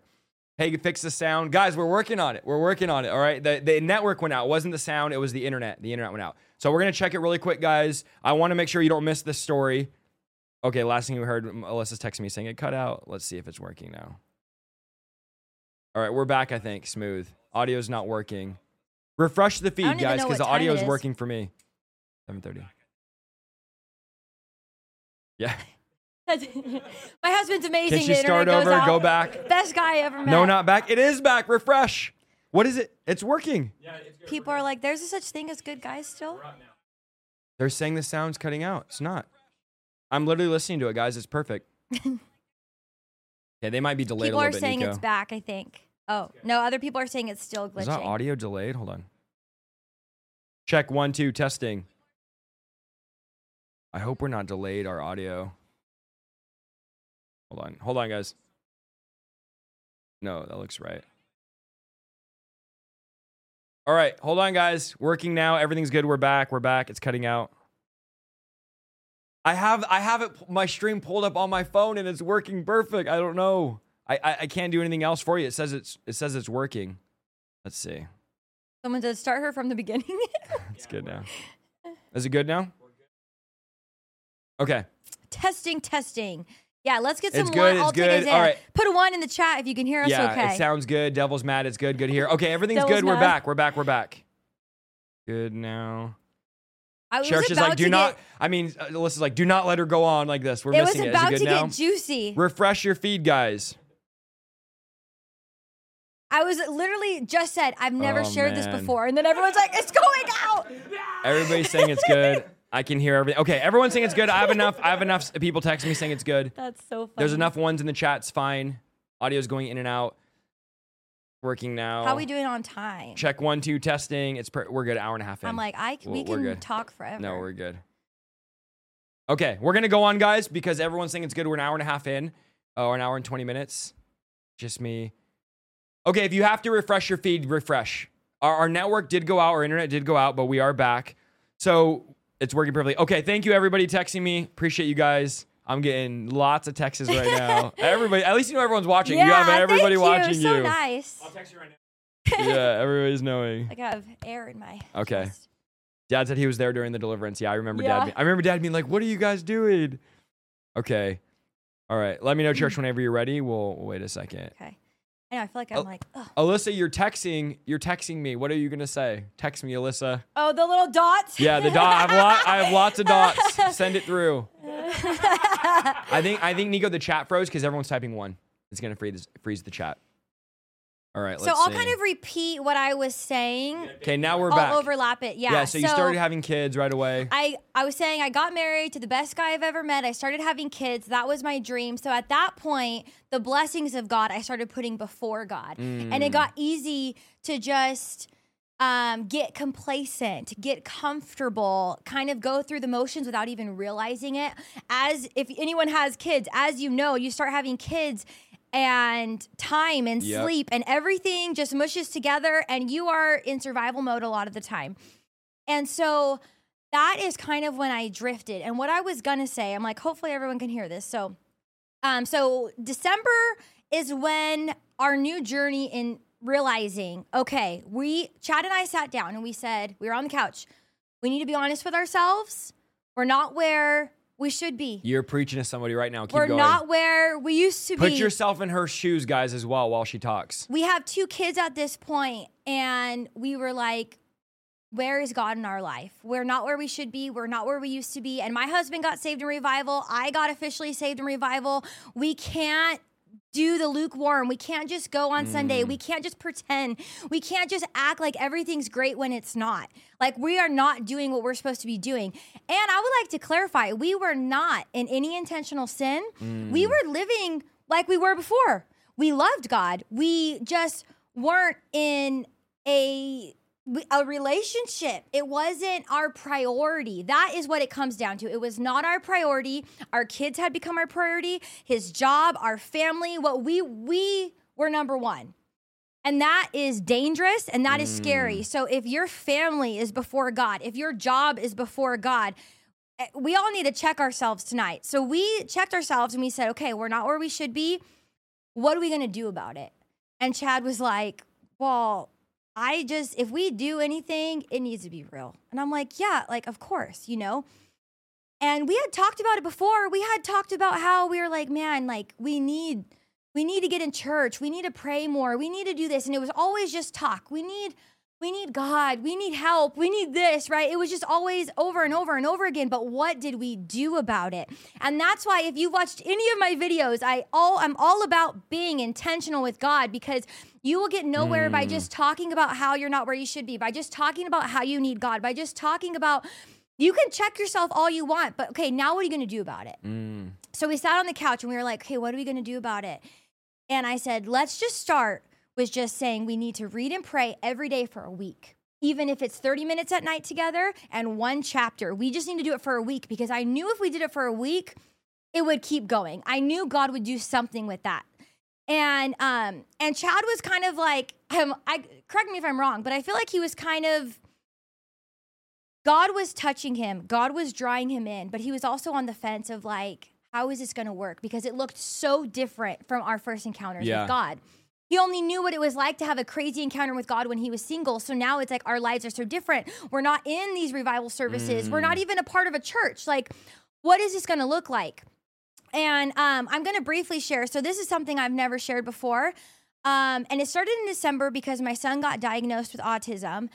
And um, sorry, it makes me emotional. You're good. You're good. You're doing good. And I'm so proud of him. And he's so smart. And um, it, but it really is a part of our testimony because it isolated us and it like kind of alienated us. And it was nobody else's fault, but we just didn't know. Um, he wasn't diagnosed yet, and we just didn't know how to help him, and we didn't know what was happening Yeah.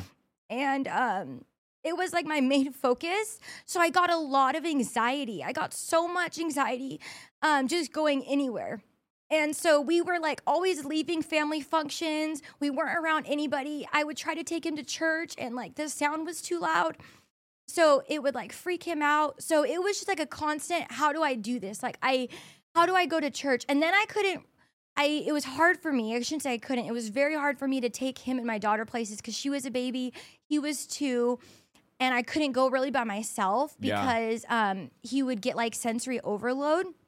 And so I was like trying to help him and do what is best for him as a mother. But then also, I'm like, where is our place? Like, I'm just home alone with these kids all day by myself. My husband is working like 18 hour shifts. Um, I can't go anywhere or do anything. Like, I just didn't know what to do. And so I just felt very isolated. And so coming back to God, I did not realize how much damage the devil did on my mind Mm. until I got like delivered again and encountered again. And it was just wild because, and that's why I keep talking about isolation and the devil wants you alone because he is so sneaky. And I was still praying when I could. I still hmm. loved God. I wasn't in sin.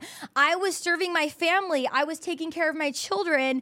And the enemy just came in like a flood and he just attacked my mind and he made me feel alone and worthless and helpless. And I went to doctors instead of to God. And I'm, and so that was one of my biggest things I had to repent for. And I will say this I respect doctors, I love doctors. I do, my son gets therapy, we get help. But it is wrong when you go to them before you go to God, when you mm. take what they say over what God says. And so that is something I realized in this process where I am taking every single step to God. Okay, the doctor said this, but what do you say? Okay, they're suggesting this, but what do you want me to do about it? Mm. And that is what I wasn't doing is I was going to all these specialists and I was going to doctors before I even prayed. I'm like, I haven't even laid hands on my son. I haven't prayed for him. I haven't Wow. said, God, you gave him to me first. Let me give him back to you. Yeah. And so I and so in December is when we started seeking help for him. And I think that's when it really hit us that we needed more help from God. Like, God, I mm. cannot do this by myself. I like did not know what to do. Like day by day, I was like, I don't know what to do. I don't know how to help. And so um, that was a huge turning point for us in seeking God.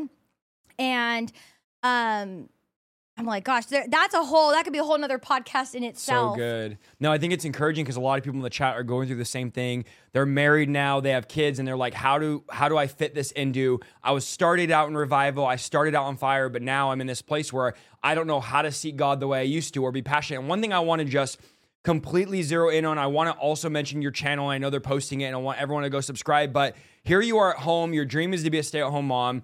You have two kids, and you decide I'm going to be used by God still. I'm not Mm-hmm. going to allow like what my kids are going through. I'm not going to allow the do- doctor diagnosis of autism to stop Yeah. me. I'm going to launch a ministry. I'm going to reach people. I'm going to preach people, and I'm so proud of you because Thanks. a lot of people when they have kids or they have a kid that has special needs, they're Yeah. like, I can't do nothing for God. I'm my calling's over. Like this is gonna be my calling for the rest of my life. And that is part of your calling. Yeah. Being a mom is a ministry. 100%. Being a mom is a ministry. But you went and said, no, I'm also gonna preach to people, reach people, make videos, build content. Yeah. You and Chad are both now, her and her husband both have their own YouTube channels.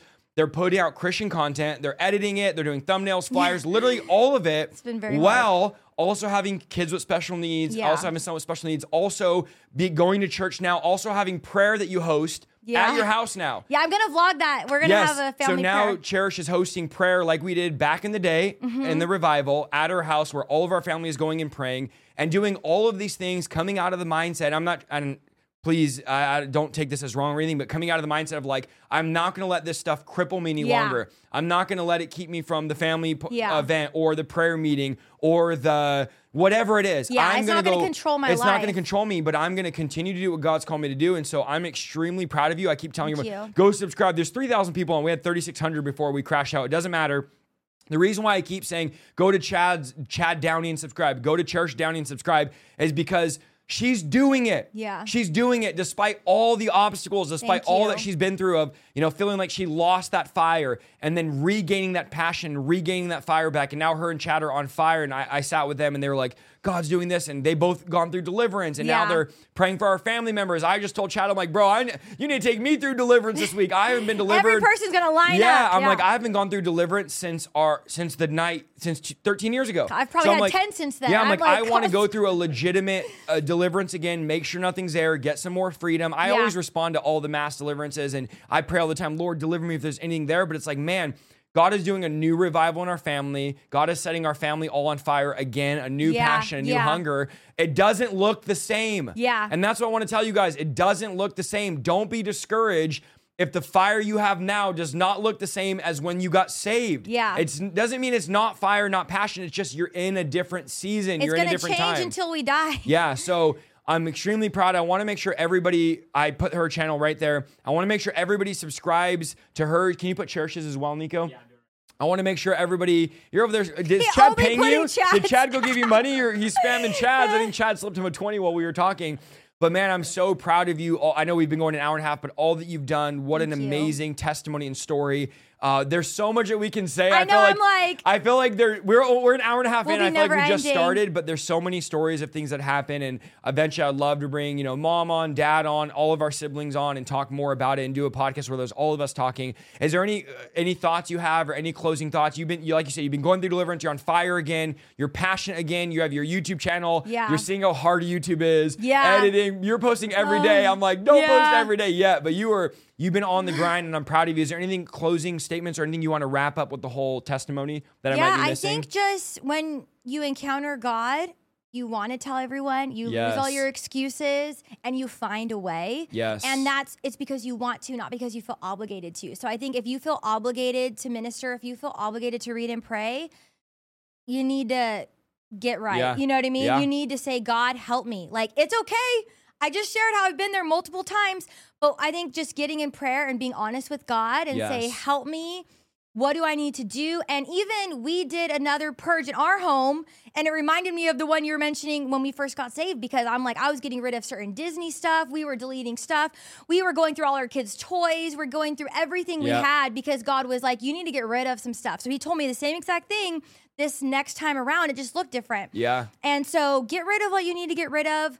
Um, be honest with yourself. I love what you said. You and Chad sat down and were like, look, we need to be honest. We're Yeah. not where we need to be. Yeah. We, we we can't pretend we are. We can't act like it's so easy to keep acting like, oh, well, I'm a Christian. It's not like you're not saved. Yeah. Guys, it's not Like, like, you're we not God. It's We not like you're not saved like you're gonna go to hell, but this whole thing is not about not going to hell. This whole thing is about how could I be Christ to the world? Yeah. How could I be an ambassador of Christ? Like we're not trying to see how close can we get and not and still go to heaven. Yeah. We're not arguing whether we are going to go to heaven. We're arguing of like, man, I want to bring everybody with me. Yeah. I don't want to go to heaven by myself. I literally we couldn't sleep because I'm like I need to talk to so and so and so and so and we didn't want to eat or sleep because we felt like the world could end tomorrow and we Yeah. need to talk to everybody that we can. You know what I mean? Yeah, It and you have, and they've gone. I won't, we don't want to mention names because a lot of people are watching, but they've gone to fr- family, to friends, to people that for years we've just been like, oh, it's fine if they'll get saved someday. And you guys have gone to them being like, you guys need to get right with God. You guys need to get Yeah. saved. And all of our family has saw that, and it's super uncomfortable. Like to have to go to family and friends,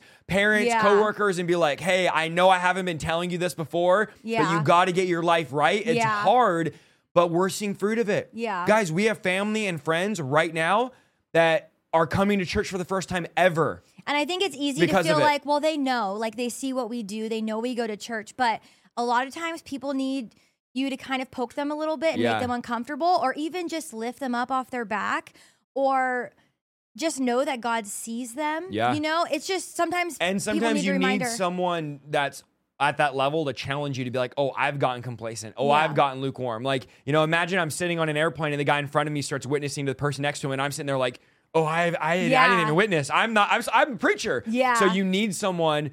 I think of this when I watch people too. Like, man, I want someone to convict me or challenge me. Even you're in Chad's fire recently. I'm like, man, I need to start. And Alyssa doing the 90 day Bible, she did it the first time. Now she's doing it again. By the way, shout out to Alyssa. I still Everyone need to read doing the 90 day Bible. We're on day five. I'm still catching up. Yeah. But I'm like, oh, I need to do it. Like my wife's over here. She's about to read the Bible two times in six months. And like, I haven't even done it. I need to read through the 90 days. So you need people around Yeah. you pushing you and challenging you so you don't get stale and complacent Yeah. to go to that next level. Yeah.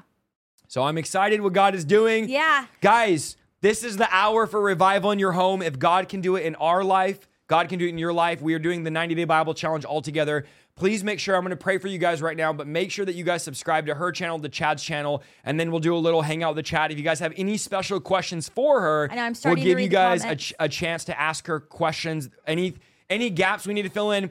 We had a list of things we want to talk about, know, but I'm so like, oh, I'm trying to think of what not to talk about because there's so much stuff that we wanted to say. Um, but let me pray for you guys because I do believe this is the time of internet revival, of living room revival. God is doing a work. So, Father, we pray right over every single person Yes, God. watching.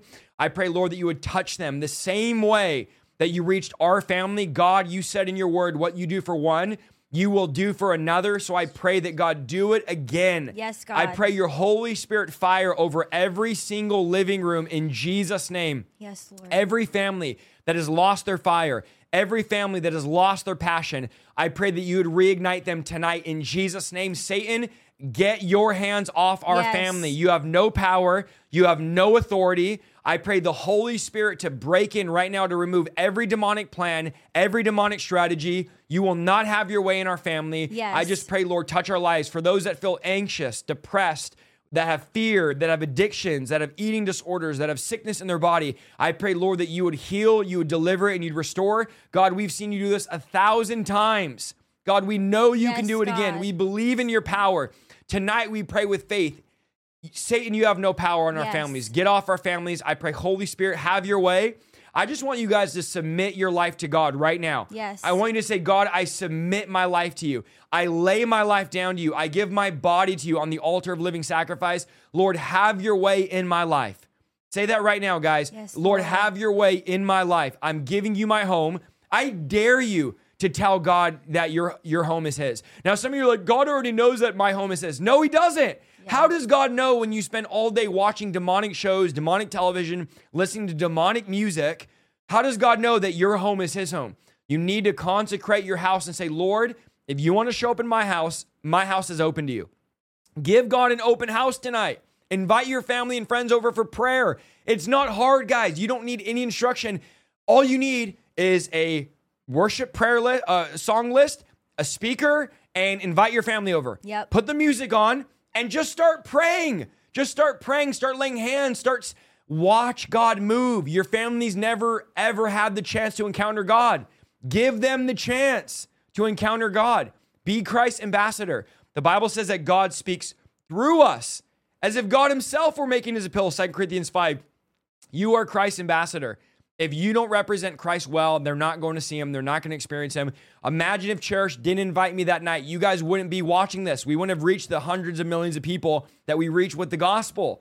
But your your yes has consequences. Your no has consequences. There's somebody's eternity on the other side of your yes. There's somebody's eternity on the other side of your obedience. So don't just think, oh, if I say no to God, it's going to affect me. No. Yeah. Guys, we've reached hundreds of millions of people that would have been affected if I said no to God. My yes had consequences and has consequences. So you you can't afford to be lukewarm. You can't afford to be complacent. You can't afford to serve a 90 minute God. This is the night. Yeah. Go all in. And if you've been praying for your loved ones, keep praying for them. If you've been bugging them, keep bugging them. Keep crying out to God and saying, Lord, I need you. Lord, I need a touch from you. I need your power. I need your presence. Holy Spirit, take over my life. I'm giving you my house. I'm giving you my body parts. I'm giving you my life. Romans 12, give your body to God. Put your body on the altar of living sacrifice and watch God move in your life. Maybe you need to start an online ministry.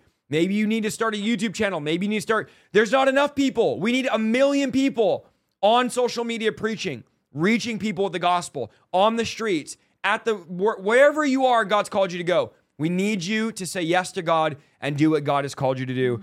We pray, Lord, touch them with your Holy Spirit, Yes, fill them with your Holy Spirit. In Jesus' name we pray. Amen. Amen. What an amazing show. Yay, we did it. High five. Yes, we did it. Guys, please make sure that you partner with us. Nico, will you put the QR code on screen? If you want to partner and sow into this, I'm going to be sending her. It's so weird. I'm sending my sister a love offering, but I'm going to be sending her an honorarium. It's not weird. I'm going to do it no matter gonna what. go but buy some more it's Revival weird shirts with it. It's No, I'm weird because I've never had a family member on, so I'm like, I'm going to be sending, but I'm going to be sowing into her ministry because her and Chad both have a ministry now. They have a YouTube and a social media, and they're spending so much time work. I'm I can't say enough how proud I am of them. Thank you. Please make sure that you follow. What if we got her up to like two, three, four, five thousand subscribers after this episode? There's three thousand of you live right now, so there's no excuse. Go subscribe to both of them. We don't forget Chad over here. Also, Yeah. he's been paying Nico to post it. Nico's been spamming Chad's link more I, than I think Chad's videos are better than I'm mine, like the link's there. So make sure you guys subscribe to those. And then if you guys have any burning questions, Yes, thank you, I am Daniel reading Cross, the chat for now. your I'm donation a slow reader, but I'm wherever you guys um have questions, go ahead and put them. The the links to give are in the comments and they're on the screen. All you got to do is hold your phone up to the QR code. You can scan it and give monthly or one time. If you give monthly, you'll get 70 sermons, 20% off the merch store. And we're starting our partner calls up now that summer is over. We'll be back on the partner calls. I took the summer off because I I, I kid you not, guys, I didn't have one day of summer where we had no plans. We had plans every day of the summer, busiest summer of our lives. This Sunday, I will be speaking at Life Song. Uh, that is, what is it, the 10th? September 10th, Life Song Church, 8.15, 9.30, 11, and 12.30. Four services this Sunday if you're in California. Life Song. There's Nico putting Chad's link again. Cherish, Well, I don't know what's going somebody- on. somebody asked I don't know what's it. going on. so, so guys, this Sunday, if you're in California, I don't preach often in California. Come out this Sunday. It's on my website, isaiahsaldivar.com slash schedule. Oh, let me make another announcement. Shout out to Aaron. Our deliverance map is isaiahsaldivar.com slash deliverance, but we have a new domain. That means a new uh, web address, okay? You can go to deliverancemap.com or www.deliverancemap.com. All your friends and family that you keep telling, go to the deliverance map. You no longer have to say, go to isaiahsaldivar.com slash deliverance. Now you can say deliveranceMap.com. How beautiful is that? DeliveranceMap.com. If you need deliverance, you need someone to cast demons out of you, go to deliveranceMap.com and you can, it'll relink you to my website, my map, and you can get delivered. So there you go. This Sunday, Lifesong Church, the 24th, I'll be in Arizona at Without Walls in Mesa. Go to my website, guys. I hope to see you there. And any burning questions, go ahead and let us know. Someone said, I love you both. Oh, my mom, someone. my mom said, I love you both and cherish you look beautiful. You're glowing in the spirit. What about me, mom? Nico So said, What about me, mom? she said, um, You're okay. They said they I said your Ashley children Lemoyne. look like me.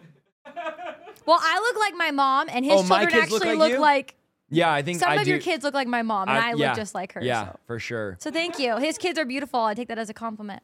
Guys, I just did the ancestry thing where they tell you your heritage and where you're from. So, yeah, I'll let you guys know the results. I'm waiting for it, and we'll see what happens. I might be, I don't know what, it might be something I don't even know what I am. We'll see. I do want to say something that I forgot to say. I'm like, while we're Go waiting, for it. This is the chill time. This is the uh, which this is a time that I've always looked forward to because This it just always looks so fun when fun you're to talk to the watching. I'm like, I love it at home being in the chat.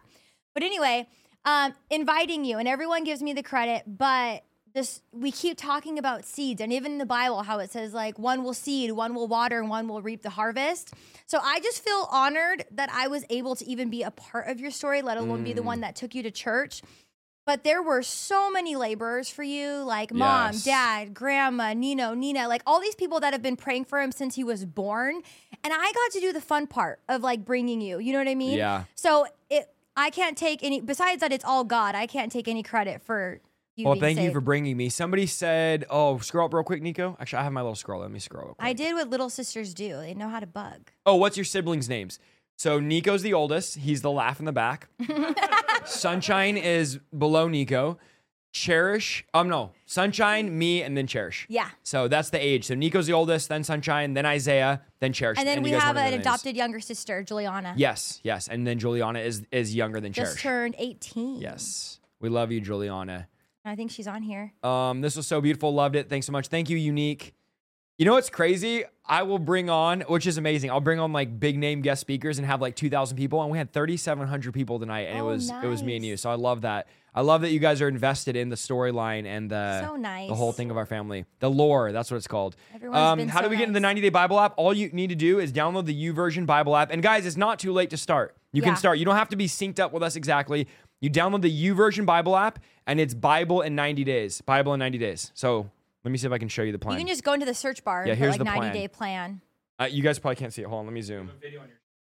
Oh, yeah. There's the zoom. Mm-hmm. That's what it looks like. Bible in 90 days on the plans. You can, you can't see that. I don't know why I just did that. That was stupid.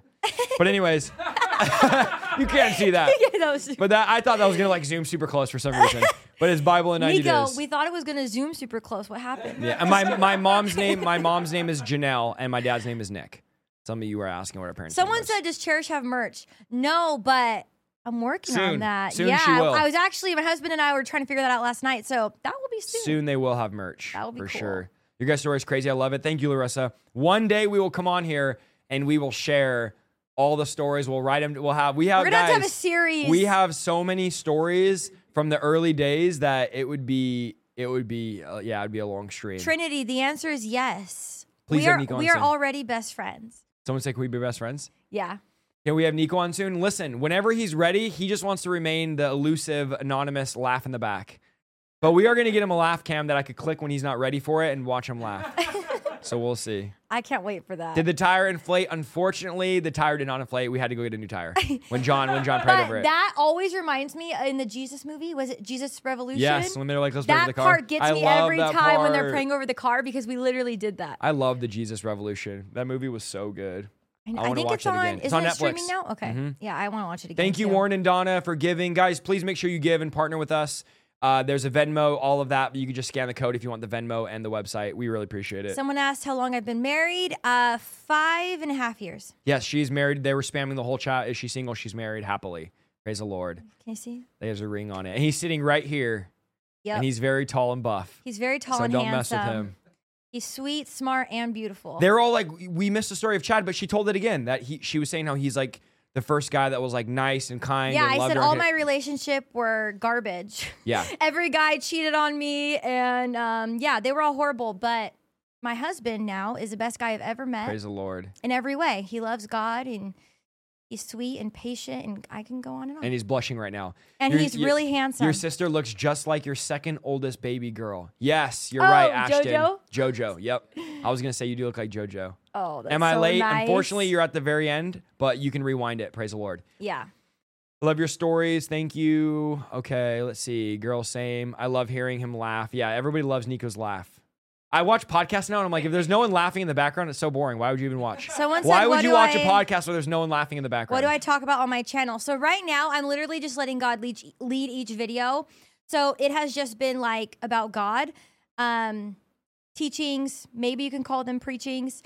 Uh, short teachings, uh, but it will evolve. I'm just letting him lead. I'm gonna do some vlogs. Like I'm gonna vlog our family prayer, uh, probably some lifestyle stuff with my kids. But it's all gonna be God centered and how to live for God every day while you are a very consumed parent. and you ladies need it because we our audience is like 65% female and we don't really have a lot of strong female voices. I Some agree. one of the girls I've brought on the show recently was like you have 150 episodes and you've only had like five girls on. I'm like, I'm trying. I'm out here working my best to get to get female voices on. But yes. even yes, following people, I it. told Chad, I said, I'm just tired of being disappointed because I follow someone who I'm like, oh, they seem like a great Christian. And then they post certain things, and I'm like, they post them drinking, them partying. say it. Thank you. I was not going to yeah, say no, it, we, but 100%. we don't care. We'll attack drinking all day. So, and then I'm Go like, oh, another one drain." bites the dust. No, I'm just kidding. Yeah. It's so yeah, funny it's when I mention unfortunate drinking, how common like, it is. uh, yeah. Someone said, "What's your skincare routine?" I don't even know what that is. They asked me, and I'm like, "I just take a shower every day." That's yeah, it. I just wash my face and put lotion on. Wash I- your face and my put sister lotion. just got me some serums that I've been trying, but I'm not fancy at all. It's about to explode. Yes, let's explode Let's her channel. see. What'd Yes, someone you say? guys are so I wish your wife would make a YouTube channel. Her voice is so soothing. Maybe one day she will. My wife could Yeah. do whatever she wants to do. I That's why I tell her if you don't want to do it, don't do it. And if you want to do it, go ahead. We'll support her with whatever Yeah. she does. letting her. Nope, Satan wants the ladies to shut up and do nothing Someone for God. Someone said, "Can we get a link to Cherish's channel?" Unfortunately, it's not just Satan, but it's also the religious people that want women to shut up. Um, can you get a what? Someone asked for the link Yeah, to my post the link channel, again, not Nico? Chad's. Yeah, Nico. I don't know why Nico's been spamming Chad's the whole time. I'm like, dude. Uh, Let's see where she's at. You should have gotten some subscribers. Guys, make sure you go sub, please. Let's see. I'm trying dude. to see if there's any questions I can answer. Is this chill music? Yeah, chill song. I'll put the chill music. we on. go to Life Song in Stockton. Isaiah's preaching this weekend. Yes, Somebody this said, weekend. "What church do we go to?" Life song. They go There's to life four song. services, which I love because if you miss the first few, you still have a chance to get there. She's almost at 2,000 subscribers. Let's bump it up. really. You're at 1.85. Let's bump it up, guys. What do you do? What are you guys doing out here? It's 2,500 of you. Why are we not at 3,000 right now? I'm scared. Come on, people. Let's see. Do you do your own nails? Um, yes, I normally these are not my own. I got these done, but I am in most cases I do my own. Yes, this is my sister. Those are asking. My little sister. Yes, we are blood. My youngest. Not little anymore because you're not 16, but I am I still on- always think of you as 16. That's but what that's, Sunshine that's says how it too. is. I just am like, there's no Every way you're- birthday, there's she's no like, way you're "What?" up. Oh. Um, I am on I am on TikTok and I'm not. I just made one, but I haven't posted much on it and I never go on it, but I'll get better at that. That's just my least favorite Yes, platform. me too. I can't stand TikTok. Why I haven't you didn't moved have out of it for California? Because all of our family is here. That's Yeah. why. Her page is Cherish Downey, Mary Bell. Oh, we need it in the in the. Our Facebook, siblings too. are all from the same parents except our adopted little sister. We got her um, from the hospital when she was born. Yes. But yes, we have the same parents. I'm gonna post it, Nico, on All four of us. Oh, yes, it'll go on both. Cherish, okay, are we're gonna you get the on favorite? Facebook right now. Yes, I Facebook, am. we got you. Here you go, Facebook. Coming to you right now in three, two. Uh, you have to do Control C and Control V. It won't let you do right click. Okay, everybody sub. Everybody sub up. Sub up. How old are you, Cherish? Just turned 30. Just turned I was like, wait, I got to double, I got to think but about she's that. still Yeah, I just turned 30. in my mind. yeah. Melanie Edwards, thank you for the donation. I appreciate you. Yes, I'm going to be sowing into her, guys. So if you give tonight, I'm going to be sowing into her. So there's that. So that. nice. All right. Chat and Cherish forever. Jasmine, we love you. Oh, I was like, wait, who is that? Warren and Donna, thank you so much. Said the sermon you shared yesterday was fire. It really had an impact on me. Thank you so much. Tonight was so great. So nice to get to know your sister and hear your stories. Melanie Edwards, thank you. Said thank you both for sharing. So inspiring. Praise the Lord.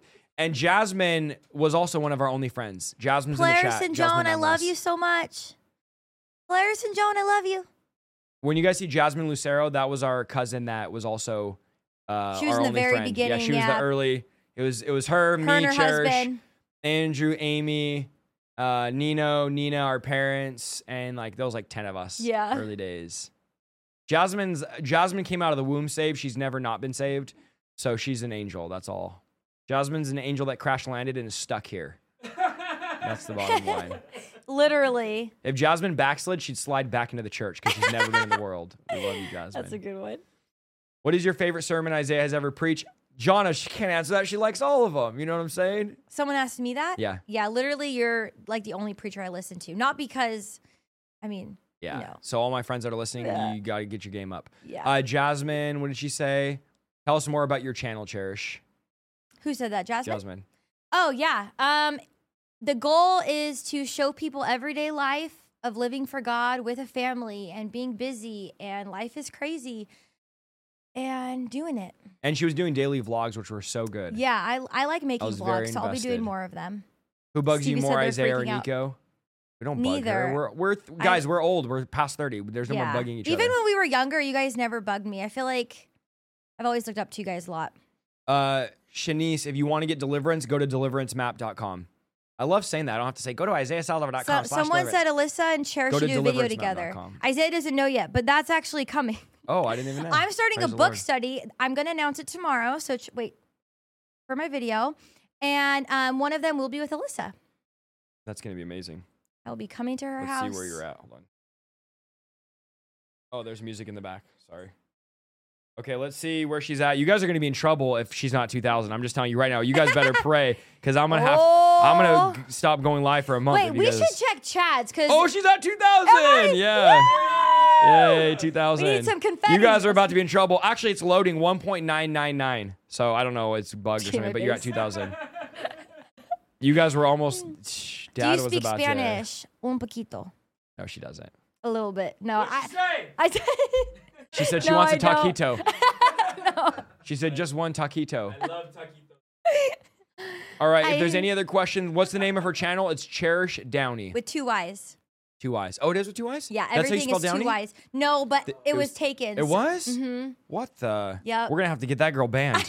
Let's find the original Cherish Downey. So everything. Oh no, it's it's uh, but to search it's only one Y. Yeah, it comes up Oh, as one. it Yep. does it? Yeah. Okay. The actual Cherish name Downey. is two. Yeah. Your tag is two. Oh, yeah, But they can search yeah. it with one. Okay. Cherish Downey.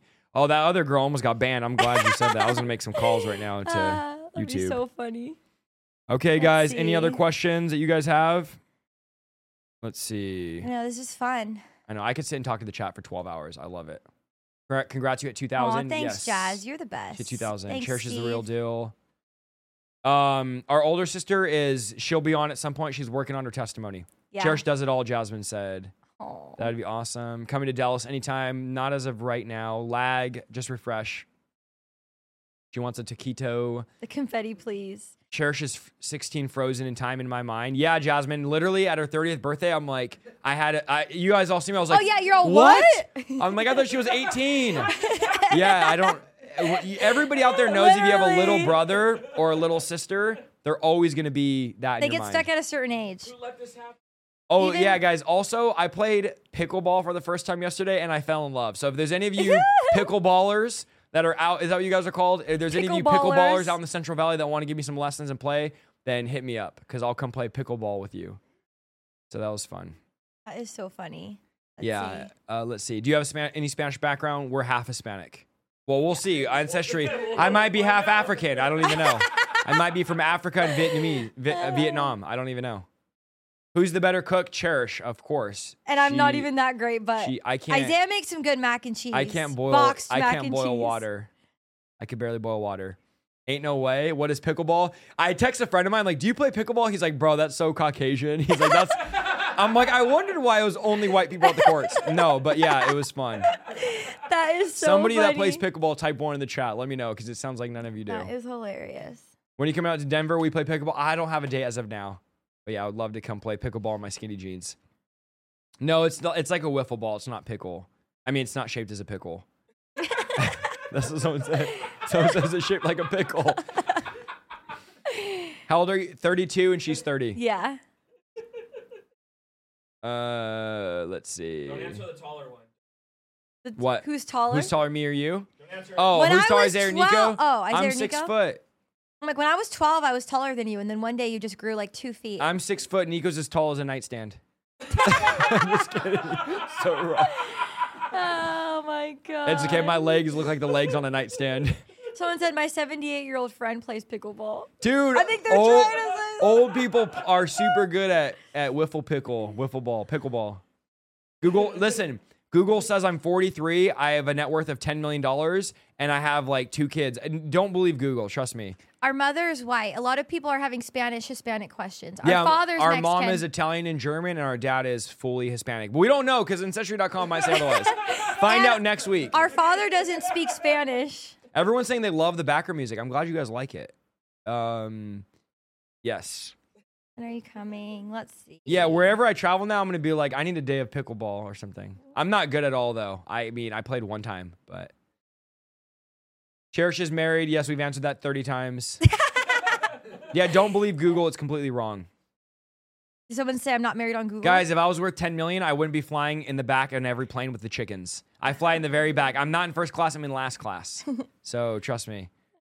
If I was worth 10 million, I'll have my own. Alyssa said the First comment class. of Nico being a nightstand has her crying. Oh, uh, I'm just kidding. He's a li- he's a little bit taller. Stevie said, "Hey, that's my man." I'm kidding. Nico's not. Hey, that's my nightstand.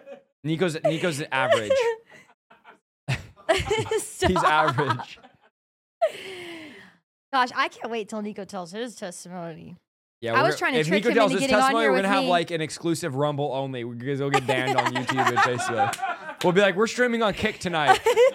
YouTube will take it down so fast.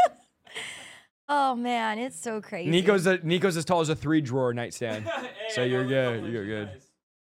Uh, he only flies. Let's see what They you say. said I need to have Oh, my, my own wife bird. said Isaiah only flies in the back of plane. It drives you nuts. No, it's not that it's the only place I fly. Okay, We are flying to New York for a red carpet premiere of the new movie, October 24th. Shout out Domino Revival.